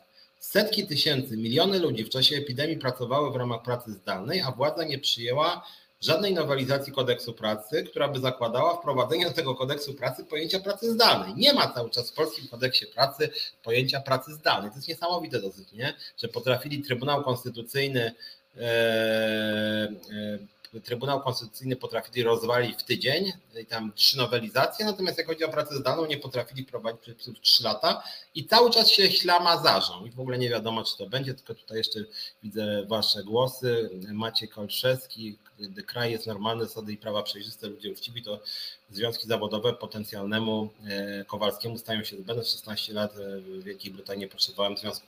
Znaczy nie wiem Maćku, czy tak jest, dlatego że na przykład w Szwecji czy Danii uzwiązkowienie rzędu 80%, chociaż to jest kraje że tak powiem, normalne, na pewno dużo lepsze warunki pracy niż w Polsce, tylko tam właśnie związki zawodowe postrzegane są pozytywnie, a nie tak jak pan prezes Polska ni to, widzi powstaje związek, to on kurczę po moim trupie rozwalę ten związek, nie życzę go sobie. Tam się związki zawodowe traktuje jako partnera po prostu, także związki to jest jakby naturalna emanacja ludzi pracy, przedłużenie. To jest podmiot, z którym pracodawca rozmawia, co jest nawet dla niego wygodne, że nie musisz z każdym z osobna negocjować, tylko ma związek zawodowy. I po tym względem związek zawodowy myślę, że że, że, że, że są zdrową częścią, tutaj Bayerberg pisze, że, że Wielka Brytania stoi, bo związki tupnęły nogą, no więc właśnie teraz to ostre protesty w Wielkiej Brytanii ruszają. Ale wydaje mi się, że związki zawodowe są po prostu taką naturalną częścią demokracji. No, mają zaczepienie konstytucyjne, tak jak fundacje, stowarzyszenia, kościoły. Ludzie wstępują, bo jak mają taką chęć, no to nikt nie powinien im w tym przeszkadzać. I to jest chore, że w Polsce właśnie związki przeszkadzają takiej pani Uścińskiej, takiemu panu Nito, i wielu innym pracodawcom. Mm, Tomasz Szewczyk, opanować TVP to bardzo dobry pomysł i zdemaskować Rydza jako ruskiego agenta to jeden z kluczy do sukcesu, bo Polski po prostu nie działa. Znaczy jak już o tym mowa, to ja to czasem częściej mówię z Krzyżaniakiem, ale w tym programie czasem też. To co mnie wkurza, że chodzi ta opozycja do tego TVP i przytakuje.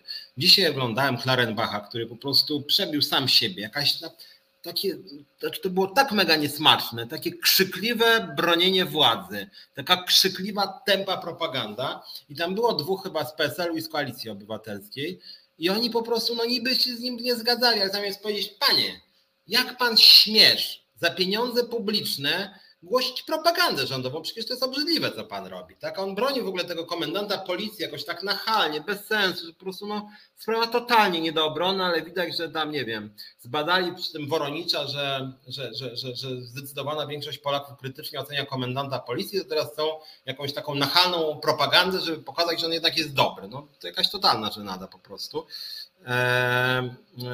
Robert, może ludzie przystępują właśnie dlatego, że policy nie lubią związkowej alternatywy. No, Częściowo tak, ten brak zaufania do polityków jest bardzo obecny.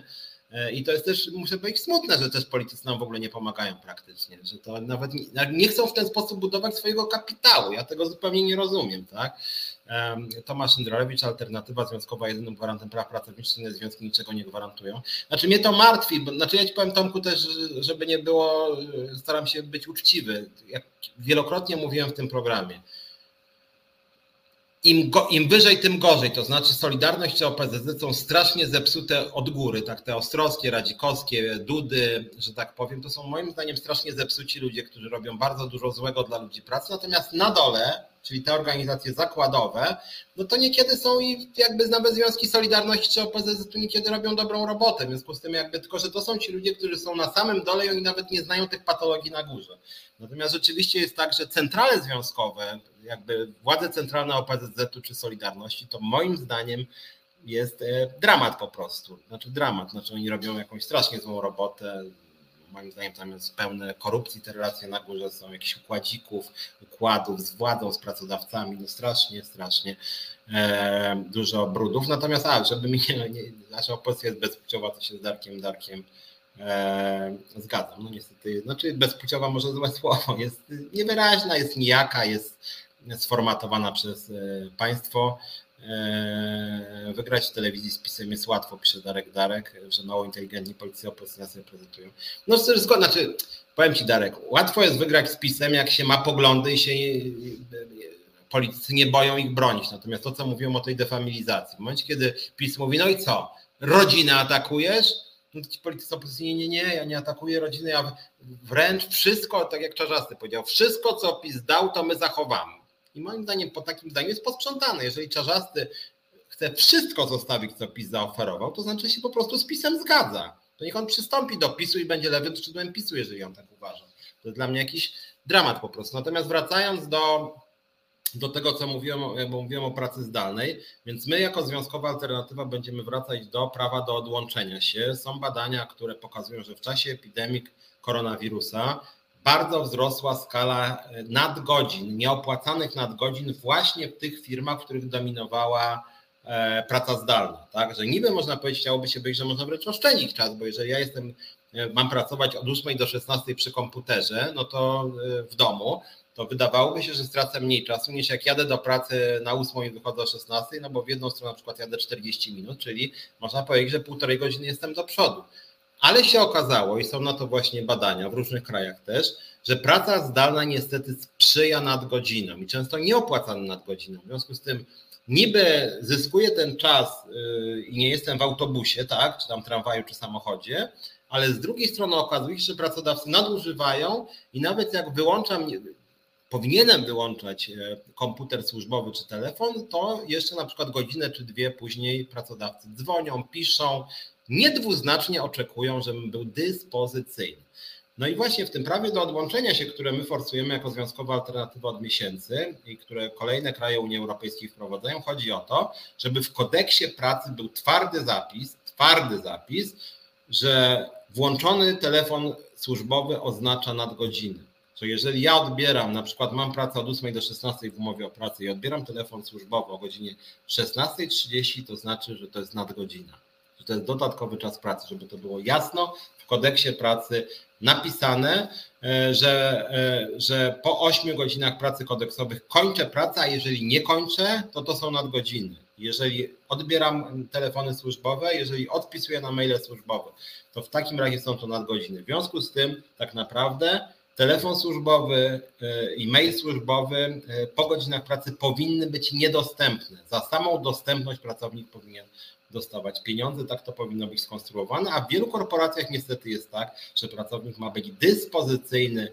e, czasem i całą dobę. Jeżeli nie jest dyspozycyjny, to może nawet stracić pracę albo pracodawca mówi sorry, ale nie jesteś godny zaufania.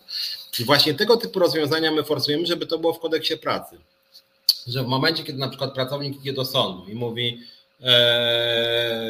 pracodawca przez dodatkowe 16 godzin e, oczekiwał ode mnie gotowości do pracy i wykorzystywał mnie, to wystarczy po prostu na przykład spojrzeć na e, listę e, telefonów przychodzących i wychodzących, wystarczy spojrzeć na e, listę odebranych maili i maili napisanych i wtedy już wiadomo, Czy pracownik był dyspozycyjny, czy nie był? Czy pracodawca nadużywał swojej pozycji, czy nie nadużywał?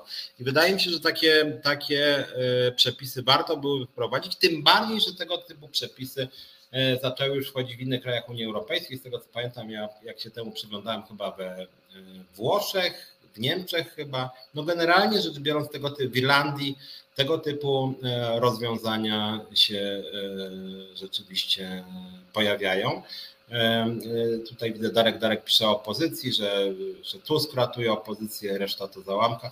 Czy ja nie wiem, wiesz co Darku, Tusk jest dosyć sprawny retorycznie, natomiast merytorycznie mam wątpliwości, szczerze powiedziawszy. To znaczy, wydaje mi się, że Tusk merytorycznie też jest dosyć słaby. Znaczy on jest, mówię, on jest sprawniejszy retorycznie od większości polskich polityków opozycji. E, i ma jakąś tam strategię, pewnie ma doradców, natomiast merytorycznie też jakby jest dosyć słaby. Ja nie widzę u Tuska jakiegoś, jakiejś całościowej alternatywy, szczerze powiedziawszy. E, właśnie Marudny Maruda pytał o Francję. Z tego co wiem, to tak, we Francji, bo ja to jakiś czas temu się temu przyglądałem, wydaje mi się, że właśnie we Francji tego typu przepisy niedawno, tylko nie jestem pewien, czy już weszły, czy one, e, czy tam jest jakieś wakacje legis, ale z tego co pamiętam, właśnie we Francji było to rozpatrywane że właśnie zakaz wykonywania połączeń poza godzinami pracy. No i właśnie o to chodzi, że albo zakaz, a w momencie, kiedy, kiedy telefon jest włączony, to wtedy dostaje pieniądze za nadgodziny i to jest moim zdaniem uczciwe. Tomasz Jędrolewicz pisze o tym, że incydent odpalenia pocisku we własnym gabinecie ujawnia stan umysłu wodza policji. No tak, no, no niestety. Znaczy to, że w ogóle oni go tak bronią, to to jest w ogóle jakiś znaczy dla mnie to się w głowie trochę nie mieści, bo facet jest jakby totalnie skompromitowany. No to jakiś absurd jest. No, ale, ale, ale jak chodzi, wracając do tych, do tych, do tych e, przepisów dotyczących pracy zdalnej, uważam, że to jest e, to prawo do odłączenia się, to jest bardzo ważna rzecz, która dotyczyłaby kilkuset tysięcy co najmniej e, pracowników i że jest to bardzo dobre rozwiązanie. Myślę, że jutro czy pojutrze my jako związkowa alternatywa będziemy też więcej o tym próbowali mówić, przebijać się. Żałujemy też, że w innych mediach poza tutaj Resetem Obywatelskim, czasem Many.pl czy Business Insider czy Puls HR, e, ale tak naprawdę wielu mediów, wiele mediów o tym nie mówi na czele z TVN-em czy Polsatem. A to są moim zdaniem bardzo ważne sprawy, więc to jest też przykre, że media się tak mało interesują tak ważnymi sprawami. E, kolejna sprawa, e, a to też kwestia, do której wracam co tydzień czy dwa. Słuchajcie, kończy się nam rok. Ja właśnie co tydzień w tym programie chyba, czy prawno może co dwa tygodnie mówiłem o tym, że, mm, że, że, że w ustawie budżetowej jest wpisana inflacja 3,3% w tym roku 2022, a wzrost płac w sferze budżetowej wzrost funduszu płac, żeby być precyzyjnym w sferze budżetowej 4,4 i tak się to ostało. W 2022 roku budżet niezmiennie, no i cóż, mamy jeszcze e, niecałe dwa tygodnie, tak? Budżet na 2022 rok jest wpisane 3,3 inflacja, 4,4 wzrost funduszu płac. No i teraz tak, no, fundusz płac rzeczywiście w wielu zawodach budżetowych wzrósł o 4,4. Wywalczyliśmy trochę więcej na przykład y, w ZUS-ie, ale generalnie w wielu branżach jest 4,4. Natomiast inflacja jest wpisana 3,3, ale realnie nie jest 3,3, tylko jest 18 prawie. W związku z tym, no to jest jakiś kuriozum, że rząd opiera się cały czas na jakichś totalnie fikcyjnych wskaźnikach budżetowych są teraz też e, szacunki, ja tu widzę Maruda Maruda, ignorowanie maili, wyłączenie telefonu służbowego, zakaz wywierania presji na podwładnych, na przykład, żeby odebrali telefon, to główne postanowienie nowej ustawy przyjętej we Francji w 2016 już, a no to, to, nie wiedziałem, że tak dawno temu, bo wiem, że Francja była jedną z pierwszych, ja czytałem później w Irlandii, zdaje się w 2020 pierwszym, a może nawet drugim. Wydaje mi się, że w Irlandii to przyjęto bardziej niedawno. No ale to już w kilku chyba we Włoszech też była dyskutowana, w Niemczech właśnie. No generalnie wolno to wchodzi, ale już pewne rozwiązania w niektórych krajach są, e, są przyjmowane. No ale w każdym bądź razie mamy totalnie fikcyjny budżet e, i na rok 2023 2023 planuje się e, wzrost płac budżetówce 7,8 przy inflacji niecałe 10. Założenia dotyczące inflacji niecałe 10 wydają się e, niezbyt wiarygodne, ale nawet jakby były wiarygodne, to tak czy inaczej będzie kolejny rok spadku płac realnych w sferze budżetowej. Spadku, radykalnego spadku. Czyli w tym roku mamy inflację rzędu 15 średnio i wzrost funduszu płac budżetów te 4,4, czyli spadek rzędu 10%, I w przyszłym roku sam rząd planuje inflację rzędu 10, a może być 13 czy 15, a wzrost płac budżetówce 7,8, czyli drugi rok spadku funduszu płac budżetówce, a przypominam, fundusz płac oznacza, że nie wszyscy dostaną te 7,8, tylko na przykład niektórzy dostaną 6, a drudzy dostaną na przykład 10. Czyli tak naprawdę część osób, część pracowników budżetówki będzie miało dwa lata z rzędu radykalnego spadku płac realnych w budżetówce. No i to, jak wracając do tego, co mówiłem o tym modelu polityki społecznej, polskie państwo robi wszystko, żeby generalnie rzecz biorąc zniszczyć sferę budżetową, żeby pogorszyć jakość administracji, żeby upokorzyć i nauczycieli, i pracowników socjalnych, pracowników ZUS-u, pracowników skarbówki, pracowników cywilnych policji, pracowników e, NIK-u, GUS-u, można długo, długo wymieniać te wszystkie zawody, które są zawodami zaufania publicznego i które PiS demonstracyjnie lekceważy. Nie lekceważy jedynie swoich nominatów, tam nie, ministerstwa dostają jakieś duże pieniądze. Telewizja publiczna 2 miliardy 700 wzrost wydatków o 35% prawie, 35% sobie dorzucili. Eee, w związku z tym, no, jakby wygląda to totalnie bezczelnie, więc ja nie rozumiem, dlaczego cały to, to muszę przynajmniej jest jakiś dla mnie fenomen, że te 30 parę procent Polaków i Polek popiera PiS, czy takim pluciu w twarz nam wszystkim w sumie, tak, że oni nie dbają o ochronę zdrowia, oni nie dbają o e, wysokiej jakości administracji, oni nie dbają o szkolnictwo, oni nie dbają o opiekę senioralną, oni nie dbają o opiekę żłobkową, oni w ogóle niszczą szkolnictwo, a mimo to część ludzi ich popiera. To ja przyznam szczerze, mm, kompletnie tego nie rozumiem. To jest jakieś e, wybitnie demoralizujące. No dobra, powoli będę kończyć. Dzisiaj, jak mówię, dzień jest niezły mimo wszystko. Ja się bardzo cieszę, że pan prezes PLL stracił stanowisko. To jest, no nie chcę tu jakichś kategorii moralnych, ale chciałem powiedzieć, że to jest zły człowiek. Przynajmniej to zły człowiek w tym sensie, że e, e, zaszkodził bardzo pracownikom, bardzo dużo skrzywdził ludzi i dymisja to jest naprawdę najniższy wymiar kary. Uważam, że on powinien być wyższy. To, że przelewał kasę na konta partyjnych y, po prostu polityków, tak, i miał stanowisko, no to jest mechanizm korupcyjny, uważam. Łamał przepisy prawa, y, prawa pracy no bardzo źle to wyglądało, ale w każdym razie dobrze, że stracił stanowisko. Liczymy, że kolejna będzie pani Gertruda Uścińska. Ona naprawdę bardzo sobie zasłużyła na to, żeby stracić stanowisko i najgorszym pracodawcą roku, myślę, że w ubiegłym roku był pan Milczarski, to myślę, że w tym roku pani e, Uścińska Gertruda zasłużyła sobie na taki tytuł najgorszego pracodawcy roku. Dobra, słuchajcie, będziemy kończyć. Wszystkiego dobrego, odpocznijcie sobie w święta. Jak wiecie, jestem istotą świecką, ale te kilka dni lubię, bo można sobie odpocząć, poleniuchować, przemyśleć pewne rzeczy, pomyśleć nad strategią rozwoju związku. Natomiast tak jak mówiłem, zapraszam Was, byście do Związkowej Alternatywy wstępowali. Jak macie jakieś pomysły e, odnośnie rozwoju naszego związku, jakiejś kampanii, ja Was bardzo, bardzo serdecznie zapraszam do współpracy.